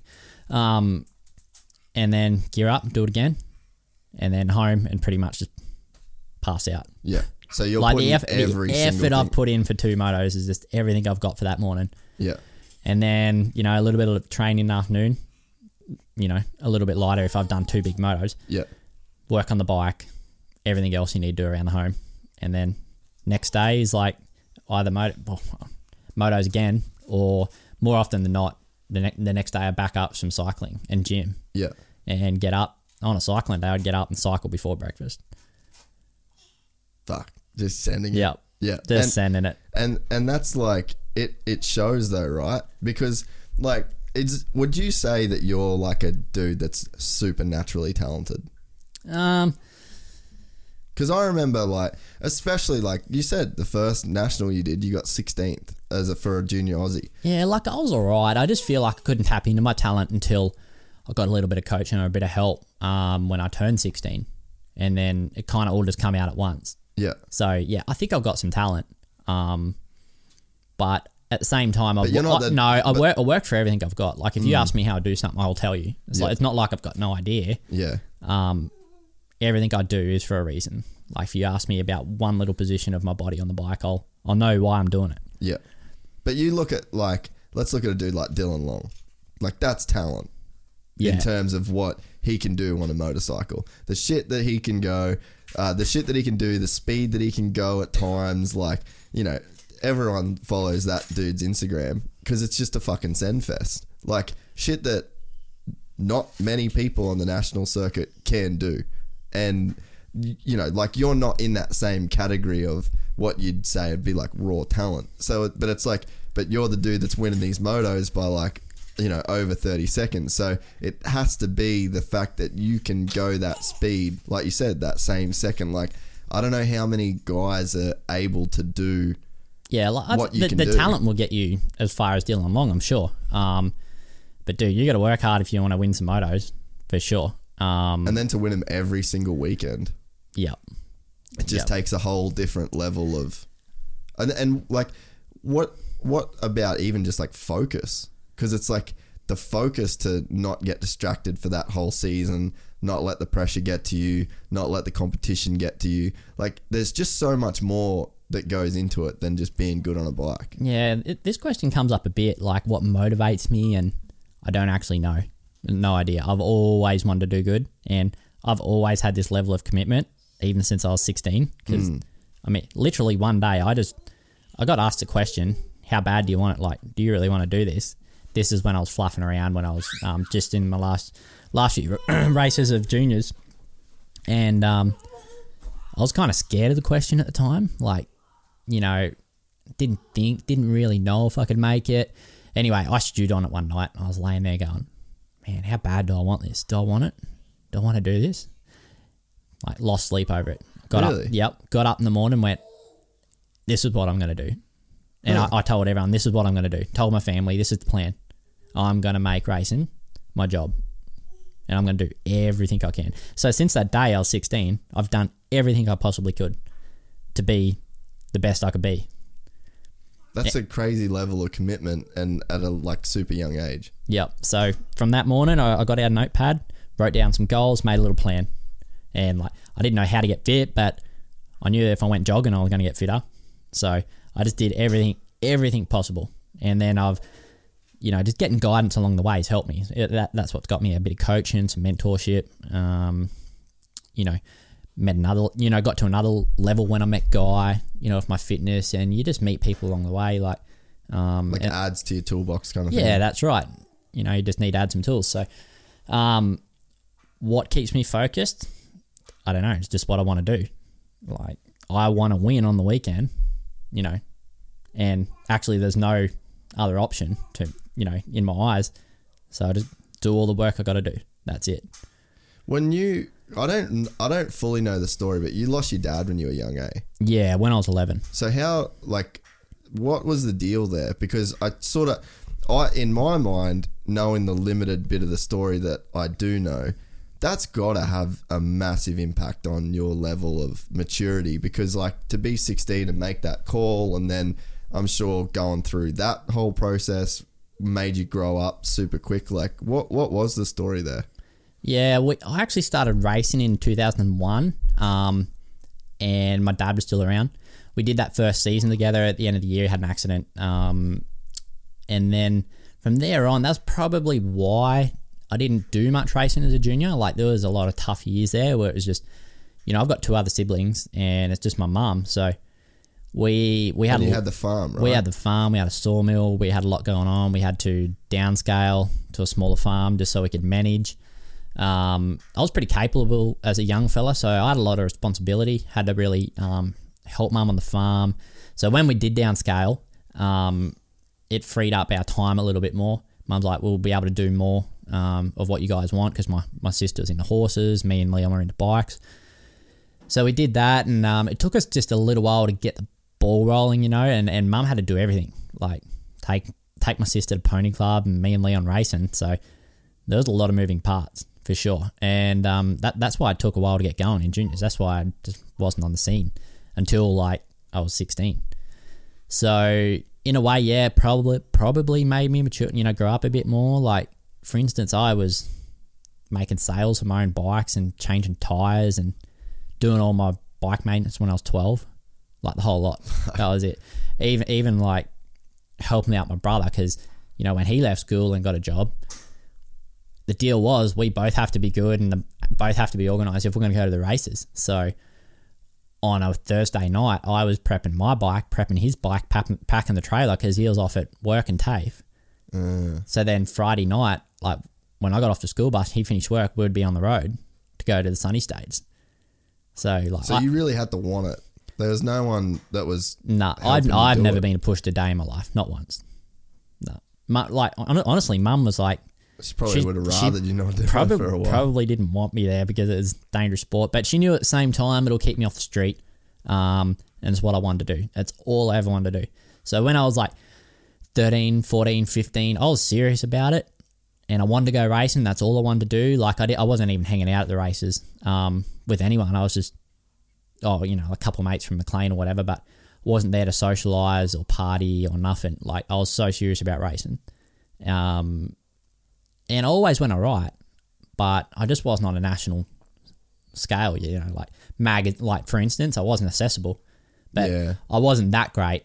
Um, so I always took it serious. And then when I was kind of fluffing around with the idea like of making it as a pro, and but because of my situation, I was like, oh, I don't, you know, it'd be hard. Like those guys have got this, and you kind of like doubt yourself. And then then when I got asked that question, I just what, yep, like I said, I woke up and that was it. From that day, I just I just put everything everything on the table. Yeah, that's When I'm going for it. That's so cool. And, and I remember, like, because I remember, like, the kids used to like to laugh at you a lot of times because you were so different to them. Like, you weren't trying to be cool. You weren't going to skate park. You weren't fucking around with girls. You weren't, you know, busting out of places at night to go carry on. And everyone looked at you like this real square kind of kid. And I remember Todd saying to me, um, because you know we're all just kind of young and people be you'd be just hanging shit on people. And I remember Todd saying to me like, "Man, like I'll never give Dean shit in my life because I know like what he went through to like run the farm and stuff like that." And it always stuck with me. I was like, "Fuck!" Like I just always thought you were like this real square kid that just mm. you just didn't have any like you were just a boring person.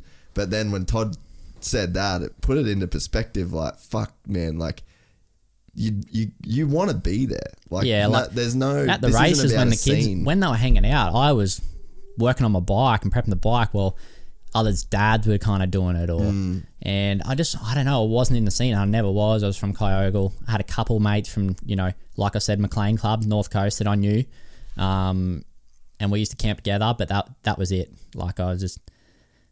I, you know, I didn't want to be chasing chasing girls around and this and that because then mum would be like, "Oh, you're not taking it serious. You know, why do I take you?" yeah, So it was always it, it was really serious for me, and that carried on all the way through. Well, probably through my career, but I took it even more serious when you know I was 16, 17, 18, um, because I was trying to make it, but I didn't really, you know, I hadn't established myself, yeah, and I didn't really care what anyone thought at the time because I remember in my first year of racing, right, I had like this mismatched gear, like I had a cotton jersey still, rocked up at my first Southeast Queensland um, race, and I didn't have the backgrounds. I didn't have yellow backgrounds on my 80 with the number yeah, yeah, because we didn't know. I just had like those bought yeah, little number. MCS numbers, or yeah, whatever. MCS numbers on my bike and no background, and then just there's old gear with holes in it. And I remember, I remember being at Warwick Sunny State, right? 01. I was on an 80. I was 10, and all these kids next to me with like all the gear, right? I just looking at me going, "Phew, Look at this dickhead. look at this knob, right? and I was in C grade, and man, that day I just won by so far. yeah, And after that, I was like, oh, it doesn't matter because I was so intimidated by all these kids with all this, you know, Yeah. fancy numbers and pipes and gold wheels, and I was looking looking beside me, going, I don't belong here. But where else do I go? I'm in C grade. yeah, So I, I did did a couple races in C grade that year, and then Dad's like, let's let's go, let's just go straight to A. yeah, So from that day, I, I didn't care about how I looked because Yeah. that's what I had, and I was pumped that I was going racing. That's fucking cool. You know, we we had no, you know, none of the fancy shit, but man, I was racing. That was it. That was cool. And, and actually, that eighty, that very YZ80 that I'm talking about, I found that two years ago because, you know, like I said, I made the sale of that bike um, a couple of years after my dad had passed away, and I remember who I sold it to. And then through Facebook, I found it, and it was only like 50k down the road. Really? Yeah, to collect collect and dust in a barn. And when he said, "Yeah, I've got a Myers at 80 down the barn," I went with a pocket full of cash and bought it on the spot. That's sick. Yeah, and I've restored it. It's at home now, like restored. like, Really? yeah, brand new, like better than it ever was. That's fucking cool, man. Yeah, so that, that bike's really special for me. It was my first race bike. Was your dad super into racing? Like, was Um, he into it when when you guys? Yeah, were he, racing he was into it, but he wasn't your typical mini bike dad. Like that was our first year of racing. He didn't know anything, right? Yeah, So right. he would make friends, and he'd ask like, "Oh, what what do we do?" So he'd get me some race fuel, and then someone else would say, "Oh, you need to hot up the engine, like get a port and polish." He'd go and do that, and then Mm. like someone's like, "All right, you need to get some new tires." He'd get me new tires. Like he didn't know. We were just all learning as we're going. Yeah, So yeah, he was into it for sure. Like loved it. Um, he probably wished he could have raced when he was younger. Yeah. he did a bit of trials and went down Finke, but um, just a bit of you know cruising around on the bike with some, with some mates as far as he went. But yeah, he was right into it. Do you think about him a lot these days? Like when you're winning these championships and up on the up on the podium with like your daughter on the seat. Like, does he cross your mind a lot? Yeah, of course. Uh, You know, especially at the end of the season, if you you know when I've won the championship, like I know he'd well uh, he'd like to be there for sure, but I know he is anyway. So I you know it's always I'm always thinking about him, and our family's really cool. We talk about him all the time, so it's, it's nice. You've never made a very big deal out of it though. You Nah. know, like you know, like some people would it like adds to their story and they want to tell that story, but that's like that's just not your deal, eh? Like you're so you don't really even feel like the need to publicize anything. I feel like No, you know, like I, I don't want it to be a sob story. Like it, it, it is sad and everything, but we um you know, you just got to get on with life, yeah, don't you? So that's what we did. yeah, it, and yeah. It just I, I really remember when Todd said that that like you know because when all the kids do have the flash shit and you know here comes Ferris and you're not going out and you're not doing that stuff. And yeah I remember him saying like yeah I'd never ever give him shit. Like he did so much just to race. And I was like fuck that's pretty cool. And and it I don't think a lot of people knew what you had to go through to do that. Like you were even you were even like running the farm pretty much, eh? And the sawmill and like, because I remember Todd was saying that you were like sacking like adults and shit if they weren't working and stuff.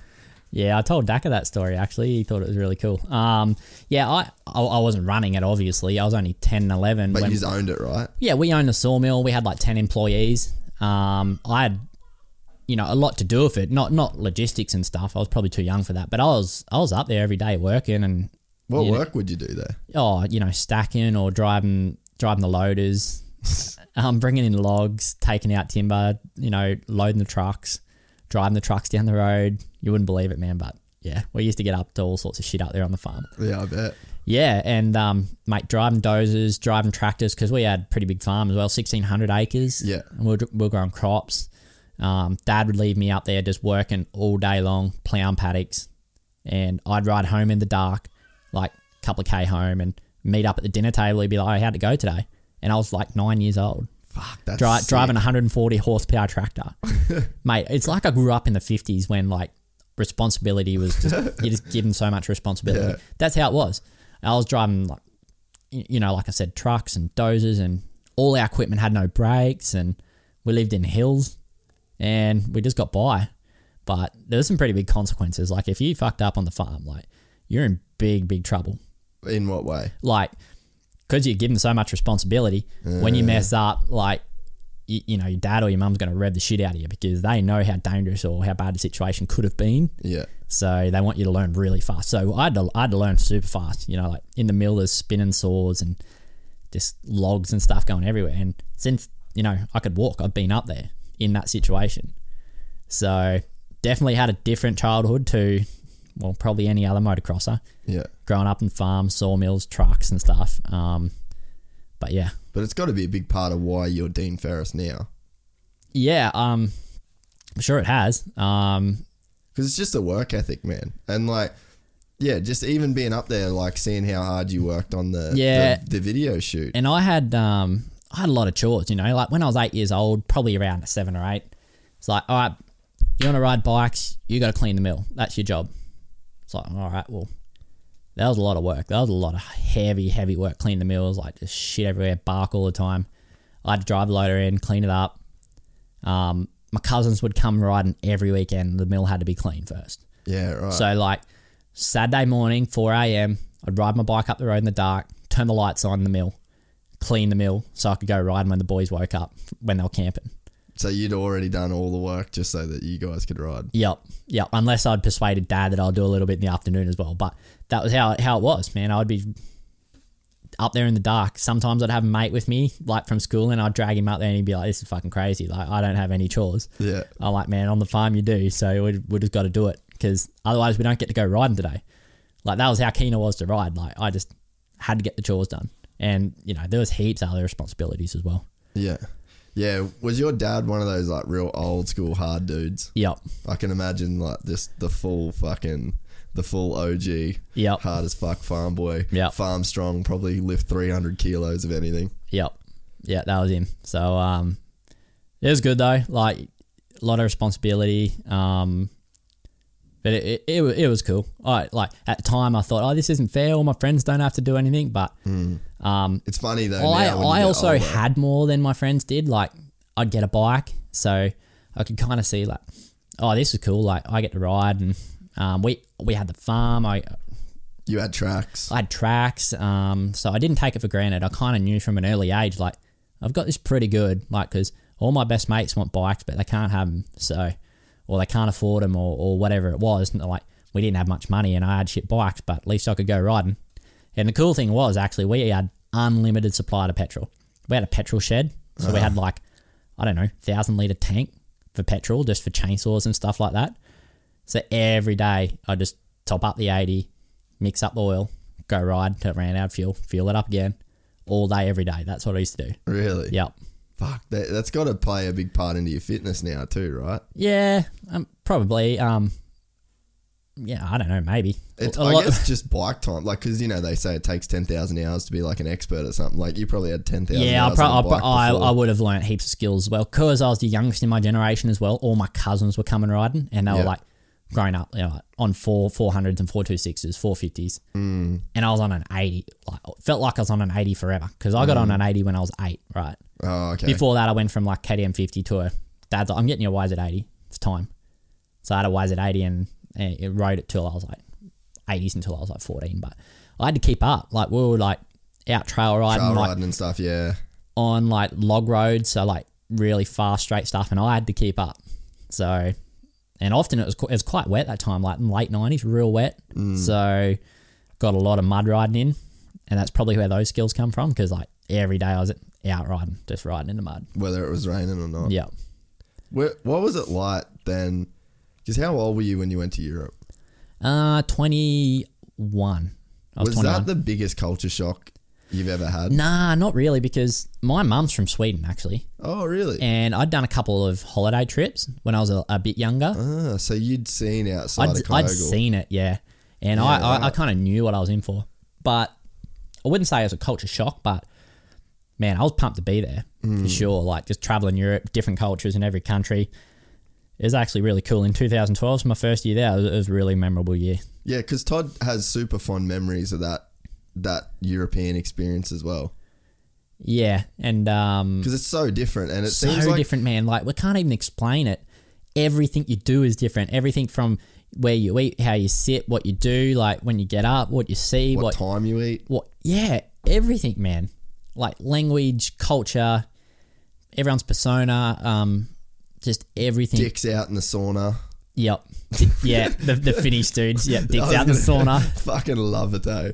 When we, were, when we were in Thailand, I had a guy from Finland. I stayed with him for a couple of days, and then he's like, "Okay, bro, I'm going for a shower now." And I was like, "Yeah, man, do your thing." And I'm like sitting there, like looking on my laptop, and I, I fuck, I had some video up or something, and he just comes next to me, fucking stands there, arm on the table. What you looking at, man? That looks very cool. And his just cock is just right there. Oh, and mate. like, I'm just lucky that I know that Euros fucking love that shit. Yeah, they don't care. Man, my first year when I rode for Ice One, that's a Finnish team, and they just Freaky motherfuckers. yeah, but they just love their saunas, right? Oh. So we're in Spain, but they had a portable spawn, uh, uh, sauna, and the boys were like, yeah, let's go for a sauna. So I was like, yeah, that'd be sick. And then I was like, dude, what? What do you I, wear? I, I was Yeah. jumping in there first. So I was like, what do you wear? Like just your jocks or your boardies? Or and they're like, man, we don't we don't wear anything in a sauna. You don't wear anything at sauna. I was like, whatever. So I just went me jocks in the sauna, and then all the lads come in. You're Yeah. the only fucking frigid bitch there with the, I'm the only fucking guy there with me shorts off. I just felt like a knob. I had my shorts on. So next day, got the gear off, in there for the lads. That's how they do it. one of the boys. One of the boys, yep. Cocks out with the boys. Except I didn't have a beer. They were drinking beers. oh, dude, I remember like um, when when Roczen first moved over to the states, we had like this hot tub on the like you know where we lived in Murrieta, right? Yep. Like up on the hill, and you could like see over. We had like the six set up every afternoon or every night. We'd have like beers in, in the in the hot tub. Fucking Roczen used to come, just kid off, and like everyone at the like everyone at the house, like fucking guys, girls, like he didn't give a fuck. It was so funny, dude. Crazy German. And I remember his dad, the first time I met his dad too, we were at uh, Motocross Nations in Colorado. And then uh, and then Fada comes down and just fucking just swinging. And that's in, Oh, the, in, the, in the fucking hot tub. I was like, It's a spin out "You're to start with, eh? Just, They just don't give a fuck. nah, they don't care. That's cool, it. That's how most of Europe is, really. They don't care. Yeah, Europe doesn't give a fuck. Nah. It's sick. But yeah, old, old Todd, like, he talks about Europe all the time. And I guess that's why he just jumped at the chance to go back there this year. Like, Yeah, for sure. It looks like he has a good time over there. Like him and Jill. I've been following Jill and man, they've been going to some cool places. I'm going to have to get some notes off them next time I go to Europe or at least Mm. go for a holiday. I'm going to take some notes, see where to go because they've been going some really cool places. Dude, Todd's always been that guy too. Like, even when we were kids, Todd's the guy that wants to go on adventures. Like some of the retarded fishing trips and like just they him and Maddie every year and like their old school group of mates, they do the boys on tour. So the between Christmas and New Year's every year they just fucking go off the grid. And like but Todd's just always been the adventure kid. Like he just fucking frosts it so hard and like because where they grew up up at Atherton, it's just like unlimited waterfalls, unlimited dams, unlimited rivers, unlimited creeks, fucking volcano craters. Like he was just that kid, and it's cool that he still did that in Europe. 'Cause Yeah. it's just so much a part of who he I is. spent I spent a bit of oh well not a bit of time. I went to Todd's place once. Um, I was gonna ask if you'd ever. gone yeah, up there. when uh, I did the Queenslands at Mareeba in Yeah, 2010, and we stayed there a night or two or something. And man, we went out wakeboarding and done done some cool stuff. Um, I do a lot of that stuff down Kyogle as well. We've got some cool mountains around the place. Yeah, I haven't saying lately. I feel like I've been so fried from training this year, but man, we've got some some waterfalls and mountains, and I'm usually up for something as well. So, Yeah. I, like all the mountains you see, like from my house, I've walked. yeah, Just there's no walking track, man. Just straight through the bush, straight to the top. See what it's all about. that's sick. Yep. yeah. I remember you were saying that we should have gone up there one of the days. Fuck, it got so windy that day. Yep. um, that year when Todd was on the podcast, he was talking about how when you and him were in the open class, it seemed like it was you two qualifying every moto, whether he come and caught you or you caught him. It just seemed like you guys were always together that year. Oh man, me and Todd go way back. I think so. 06 um, was our first year like racing each other, and he whooped me. He he kind of won everything. I was second. Um, and then that he actually he's part of the reason why I've I've made it so far. I must say, like he he pissed me off so much by beating me, you know, just whooping my ass as a junior. That I remember I went into the off season in oh end of 06. I was like, I'm gonna train like a demon. That's when I decided I'm gonna I'm gonna race motocross. And he was on the back of my mind all the time. I'm like, I need to beat this kid. Like, I'm sick of it. And then come out in the first race in 07. Um, I remember in the first moto at Sunny State and Coolum, I cartwheeled my brains out just trying to beat him. But the second moto, I beat him, and it was the first time I'd, I'd straight up beaten him. And since then, like I, I believe like him and I just kept pushing each other to another level because we went straight into pro lights.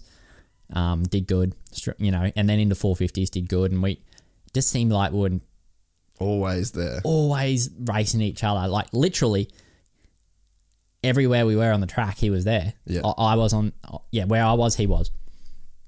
So, um, and we carried that all, all the way to the Grand Prix actually. Yeah. Yeah. That's what he said. He was like, Yeah. dude, I just can't fucking, I couldn't get away from him. Nah, it was ridiculous, man. And I did listen to his podcast, and 100%, he was 100% right. Like, What was that? What, there was that one moto he was talking about where like you guys just battled like the entire, is was it, was it like Lommel or something like that?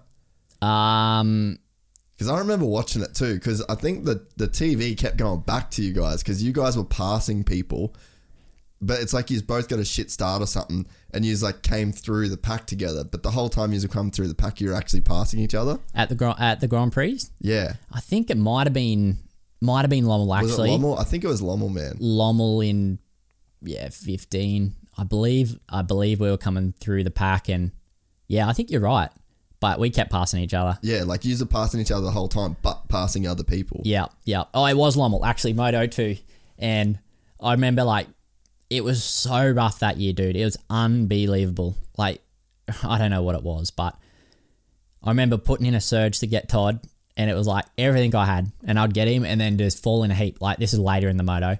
Like, oh, I'm so tired. Like, and then he'd put in charge and get me, man. We, we passed each other so many times. It was ridiculous. And then I think I, I by memory in the end I just hit a wall and he beat me right in the distance. I don't know, but that night actually was the first and only time I've ever thrown up from physical e- exhaustion. Really? Yeah, I went out to a restaurant with some mates and I was sitting on the gutter just had the cold sweats and was not feeling good, eh? And I was sitting there for ages and then I I hadn't even eaten anything since like lunchtime because I was so I was just so crook after the moto and just sitting there heaving heaving on the side of the gutter just because I was that wrecked. Never had it before. Never thrown up from going hard training like that. That's full on. Mate, uh, that was next level. Like Lommel 15, if you want to watch a crazy race, go watch it Yeah. the track was so so heavy. I remember my lap time in that moto. Track got that rough, and I got that tired that it dropped. Like my lap time dropped twelve seconds a lap. It was just ridiculous. Holy shit! The track was just brutal, mate. that, like, are the Euro dudes the baddest dudes at motocross, do you think? In Yeah, ter- yeah. overall, like what they have to go through? Yeah, the, yeah. Well, man, one week you're riding on like the shittest, hard, most hard packed, slippery, dusty track you'd ever seen in your life. Next weekend you go to Lommel and you're dealing with beach sand. Then the next weekend you're dealing with mud. Then the next weekend you're dealing. So the the elements they got to deal with, and 20, 20 Grand Prix. Yeah, Plus the travel too. the travel. Yeah, especially now, like the, the Grand Prix season is nuts, and the the way it is now, just everyone's pushing each other at a high level. Like I, I believe you, like the, the European guys are just another level of motocross now. At motocross, Yeah. What do you um what do you think's gonna happen at Redbud? I think it's gonna be a mudder, dude. I think it's supposed to like fucking I piss down. oh man, I've seen the forecast. I hope not, but oh, man, the way Herlings was riding, I wouldn't be surprised if he just waxes him by a mile. He's a fucking animal. Yep, especially the second half of the season, mate. He's like it started season. Him and Cairoli are riding away from the field for, by thirty seconds, and Mm. like this is the best motocrossers in the world. In the end, like Herlings was riding Right away, away, yeah. Mm. just riding away by thirty seconds over Cairoli. He's just going so fast, ridiculous. Dude, I hope Mitch fucking kills it there. I hope he really opens Oh yeah, I never answered your question. Um, yeah, I, th- I think Mitch gonna he's gonna do good.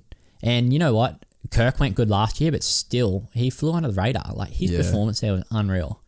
So we've got a pretty good team, but I reckon they're the underdogs. Like they're kind of gonna go unnoticed, but I reckon they'll get a good result. Especially if it's muddy too, I reckon. Yeah, we're pretty good in the mud, really. Yeah, Yeah. I think so. It's, and like, I mean, Everyone thinks of Australia as like this barren, dry desert, know, deserty eh? place, but like here on the east coast, it rains a lot. it's- yeah, and, And Mi- the difference is, right? Like, there's a lot of private tracks. So if it if it rains, like like for instance, me, I can just go ride mud in my backyard, mm. and I do. Um, and I, I'm pretty decent at the mud at, in at a world stage. Like if it got muddy at the Grand Prix, like me and Todd would just be another level up. yeah, And I'm sure he's done the same thing. But in in Europe and America, um, there's only public tracks, and they just close and down. they close the tracks. Yeah, Yeah, that's the difference. Like people don't realize how good we've got it here. for, for riding for riding motocross. Yeah. Um, what did you make of the Chad Reed thing with the Motocross of Nations? Oh man, I think it was uncalled for. Wh- like the way he called everyone out? Yeah, like he should have just. I don't know. Maybe not said anything. Just I think that being a bit more graceful. Like, Mm. you know, poor old Mitch and Kirk and and and the, the, and Hunter that got picked. Like, they've earned that, and they're they're fastest guys, I believe. Um, they didn't need to get roasted by Chad. He Mm. didn't need to do that for sure. I think that, like, my feelings about it, uh, and and I wanted to talk to Kerry about it when he was on the podcast, but I just forgot because he like said something about it, and it's like, I think Ke- Kerry who? Kerry Hart, Oh, Carrie. Carrie. Yep. yeah. Yep. So he um he made a post about it as well, and a bunch of big people got on the bandwagon after Chad did it, and I was like, fuck, man, like.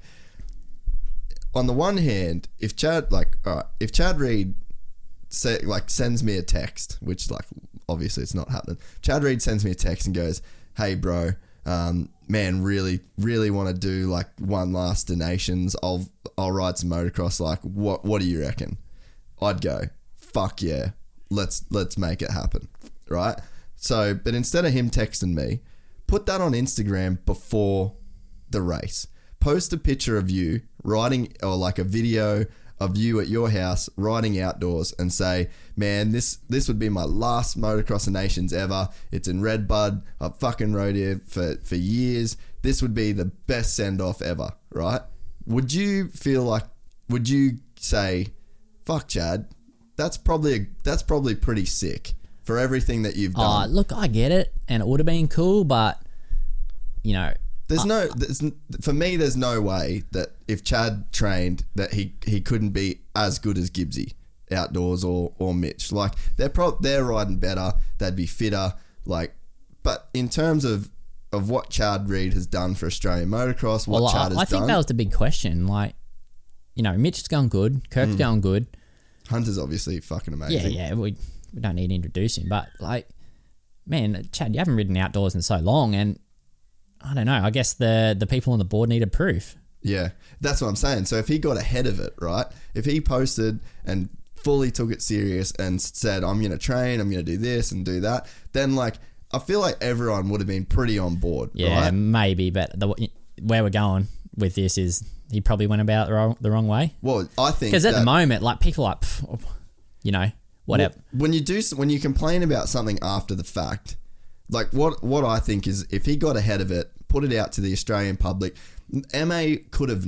There's no way they could have left him off the team because of the public support that he would have got. Like whether or not he's the best dude for the team at the time, hmm. I think is irrelevant. Because if Chad Reed says he wants to race one last motocross of nations and he says it months before, and he did, you know, he done that one national. I think he did the one national after to kind of prove a He point. did, yeah. And he did good because it was a mudder. Like if that wasn't a mud race, I don't think Chad Reed does as good purely based on fitness. Like the intensity, the speed, Mm. everything just would have been way different. But if he comes out, gets ahead of it, gets an entire country excited, which people would have frothed, man. People would have been fucking stoked for that.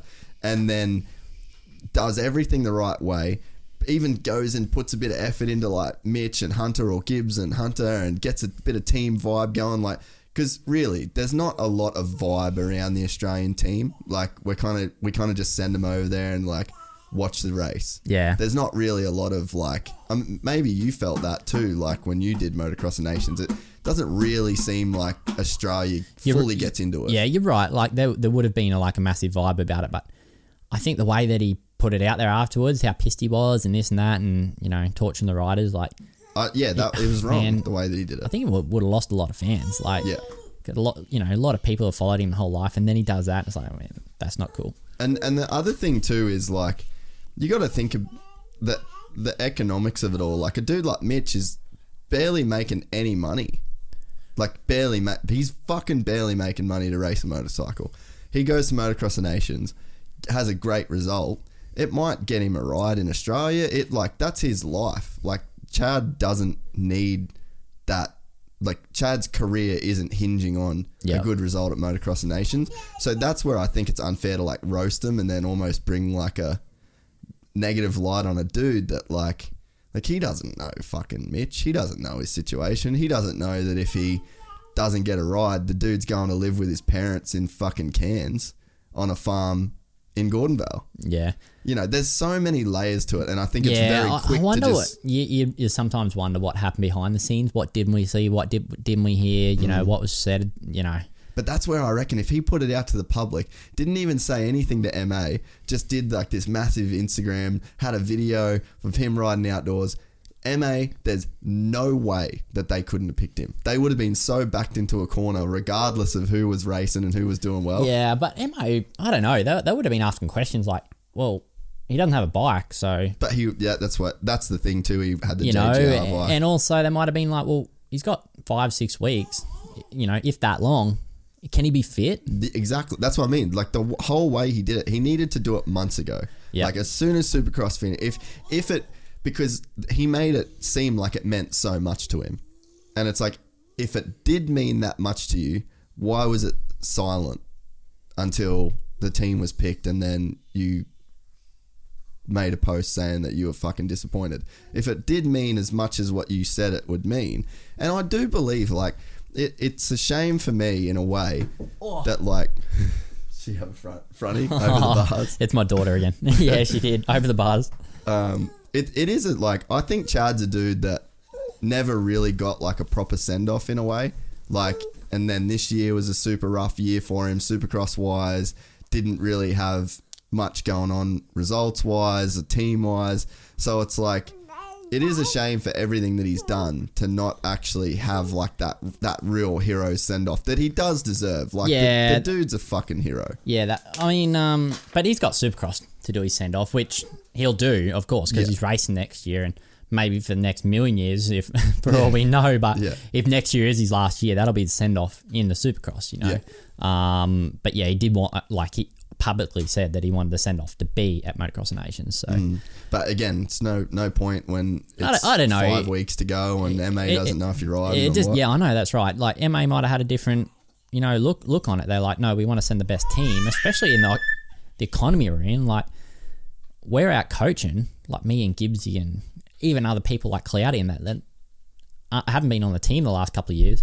We're out there doing coaching sessions so we can raise money to go Yeah. to Redbud. You know what I mean? So MA might have been like, no, these these guys are putting the effort. We know they're fit, they're fast, they got bikes, they're going to Yeah. put, you know, they're ready to go. So they might have been thinking like, all right, well, we're, we're going to be serious about it since you know all these guys have been serious about trying to help us get there. You know, a lot of other people are in in motocross, you know, in the in the industry have been trying to raise money just to get there. Mm. So I don't know. There's a there's yeah, there's definitely a lot to it, but I personally and I would have been campaign like, man, if Chad Reed come out after Vegas and said, All right, my next race is gonna be Motocross of Nations. I'm not on the team yet. I'm gonna do everything I can to get I would have been pumping his tires up for the whole thing. Like, because I, I haven't really been super excited about Motocross of Nations as an Australian. Like, it feels like it's really swept under the rug. It feels like there's not a lot that kind of goes in terms of build up here. So it's like, it, it would have been cool. I would have been campaigning for it. Yeah, yeah, we, we kind of need something like every other country. Like for for Grand, in Grand Prix, for instance, every country has their own riders over there. So like the French people are going to cheer for the French guys. Yeah. We're here in Australia in the in the MX Nationals, and you know, there's not it's not that big. It's not like AMA that you know, yeah, thousands of fans. Um, they're all they're all just cheering their country. Where here, it's like they're going to the nationals, watch us go around. They're not really cheering for anyone because they don't have a countryman or anything. Yeah.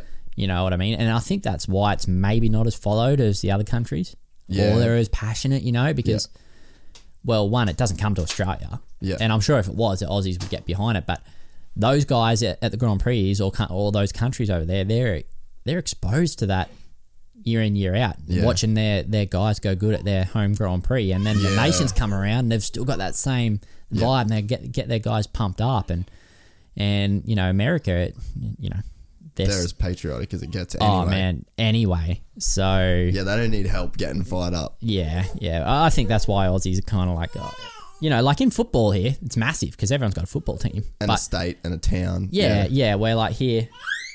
I'll just grab my daughter again. That's all good. Well, yeah, like here, no, no one really has a f- favorite ride. I actually tried to change it a couple of years ago and um, bring out some merchandise, like Ferris merchandise. Try to, you know, get a few extra fans at the track, and if they had a Ferris shirt on, they they might cheer for me. Yeah. So, um, I think it worked a little bit. Like for instance, at Coolum with the with the crowd we had, like I had a lot of people cheering for me and a lot of Ferris shirts there. Yeah. And I think it did change it, but not every rider there has their own merchandise. You know. Yeah, and and riders need to like think about themselves as a brand more like in the in the way that you did too, you know. But uh, there's probably like a lot of stuff you could do in terms of like you know even Fox making stuff for you and you know different brands getting behind it. But I wonder, I don't even know if are you allowed to sell merch at the events?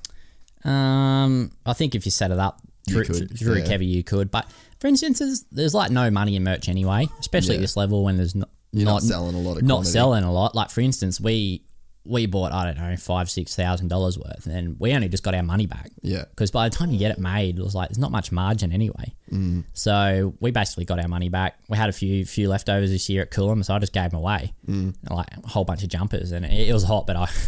I convinced some kids to wear jumpers all day just to have number one plates on, on their back. But yeah, it's a whole lot of effort, little reward. You know what I mean? It's not like it's not like going to Supercross and you got fifty thousand fans every weekend. You can really make a killing doing that kind of stuff, and it's worth the effort. Where here it was just we just did it to do something different. Yeah. Righto, mate. Well, I don't know how long it's been, but uh, it's fucking six o'clock. Holy, time goes time goes by quick when you're having fun, mate. Really, dude, I'm really really glad that you um you come on. It's been a really interesting chat, man. And you're a guy like I remember when I said to people, "Oh, Ferris is coming," They're like, "Oh, he doesn't talk much," but it's like I think that it's funny you say that. Like I don't practice for many people, but when I do, and someone comes down, like for instance, um, Richie Evans come down this year and. He's like saying this about that guy and this guy, and have you heard this and that and that? And I'm like, dude, I don't hear anything over the hills here because the only people that brings the news is like you, You, if you yeah. come. You know what I mean? I'm like, so what do you hear about me? And he goes, man, you're actually a mystery to everyone. No one knows what you do down there. yeah So yeah it's there a you go. Hey, it's a good way to be, but you know. I, it was cool for me. Like I said, we did the Fox shoot, which is coming out soon. Everyone watch it. It's fucking cool. We had a good time. But um, yeah, I had, a, I had an awesome time, man, there. And I didn't know what to expect there either. Like, we haven't had a lot to do with each other. Even when you were in America, I didn't really see, uh, you know, being at the test Yeah. track a couple of same times. But, you know, uh, But you, you can see down there in Kyogle, I, I got it pretty good. Like, yeah, man. I gear up my garage now because I just built a house out in the farm again, and um, I just I just roll out of my garage, straight down to my track and do my motos, and then just roll back home. Yeah. that's how it goes. So I'm I'm pretty grateful I, I can do that. Like a lot of the guys over on the coast here that you know, and, and that's well, probably why. Richie, man, Richie's moved back to Cairns because, and same with Jats because it's like an hour and a half each way to ride, and then it's like fuck this noise, I'm out. Yep, yep. So um, I'm glad I don't have to do that. You know, got the farm, and I got heaps of people down there that I probably should thank while I'm on here. Yeah, like everyone in Kyogle, I know, um, and grew up with, and they all ha- they've all built tracks, and sometimes just for me, mm. just so I can go riding, and it's never a problem to go riding there. Like often I'll just go riding at someone's place and just send them a message that I was there, or just say good day when I get there. So, and I, at any one time, I've got like, I don't know, half a dozen good tracks to ride, but you have to be on the inside to know, you know, because Yeah. they're private tracks. So, really grateful that I've got that. And um, I think, um, I, you know, owe it to a lot of those people, um, my success. that I've got that variety and got tracks and, and, and the ease and that, then have no stress to, to go or, or, or, you know, I don't have to travel, so the commute time's less. I can put in more effort in my training. Anyway, Kyogle's a good place, and I'm glad you come down and No, you, you got I- to see it. I enjoyed it, dude. I had a really good couple of days there, and just hanging with Vic and, and you know the whole sort of little crew. Mick was there as well. We, we Yep. had a good crew, and yeah, it was it was good. It was an eye opening uh, little trip because I mean, like yeah, like we've known each other for so long, but just never really took that much time to kind of get to know you. I just kind of had one view of you as this kind of really closed dude that didn't say much, but you know, we had epic yarns out at Kyogle, and I and I knew after that that you would be a really good guy to get on the podcast. So stoked you come on. We talked for longer than I thought we would. Yeah, So, thanks for the invite, man. nah, appreciate it, mate, and good luck in the states. I'll be uh, getting up at three and watching you. Thank you. See you, mate.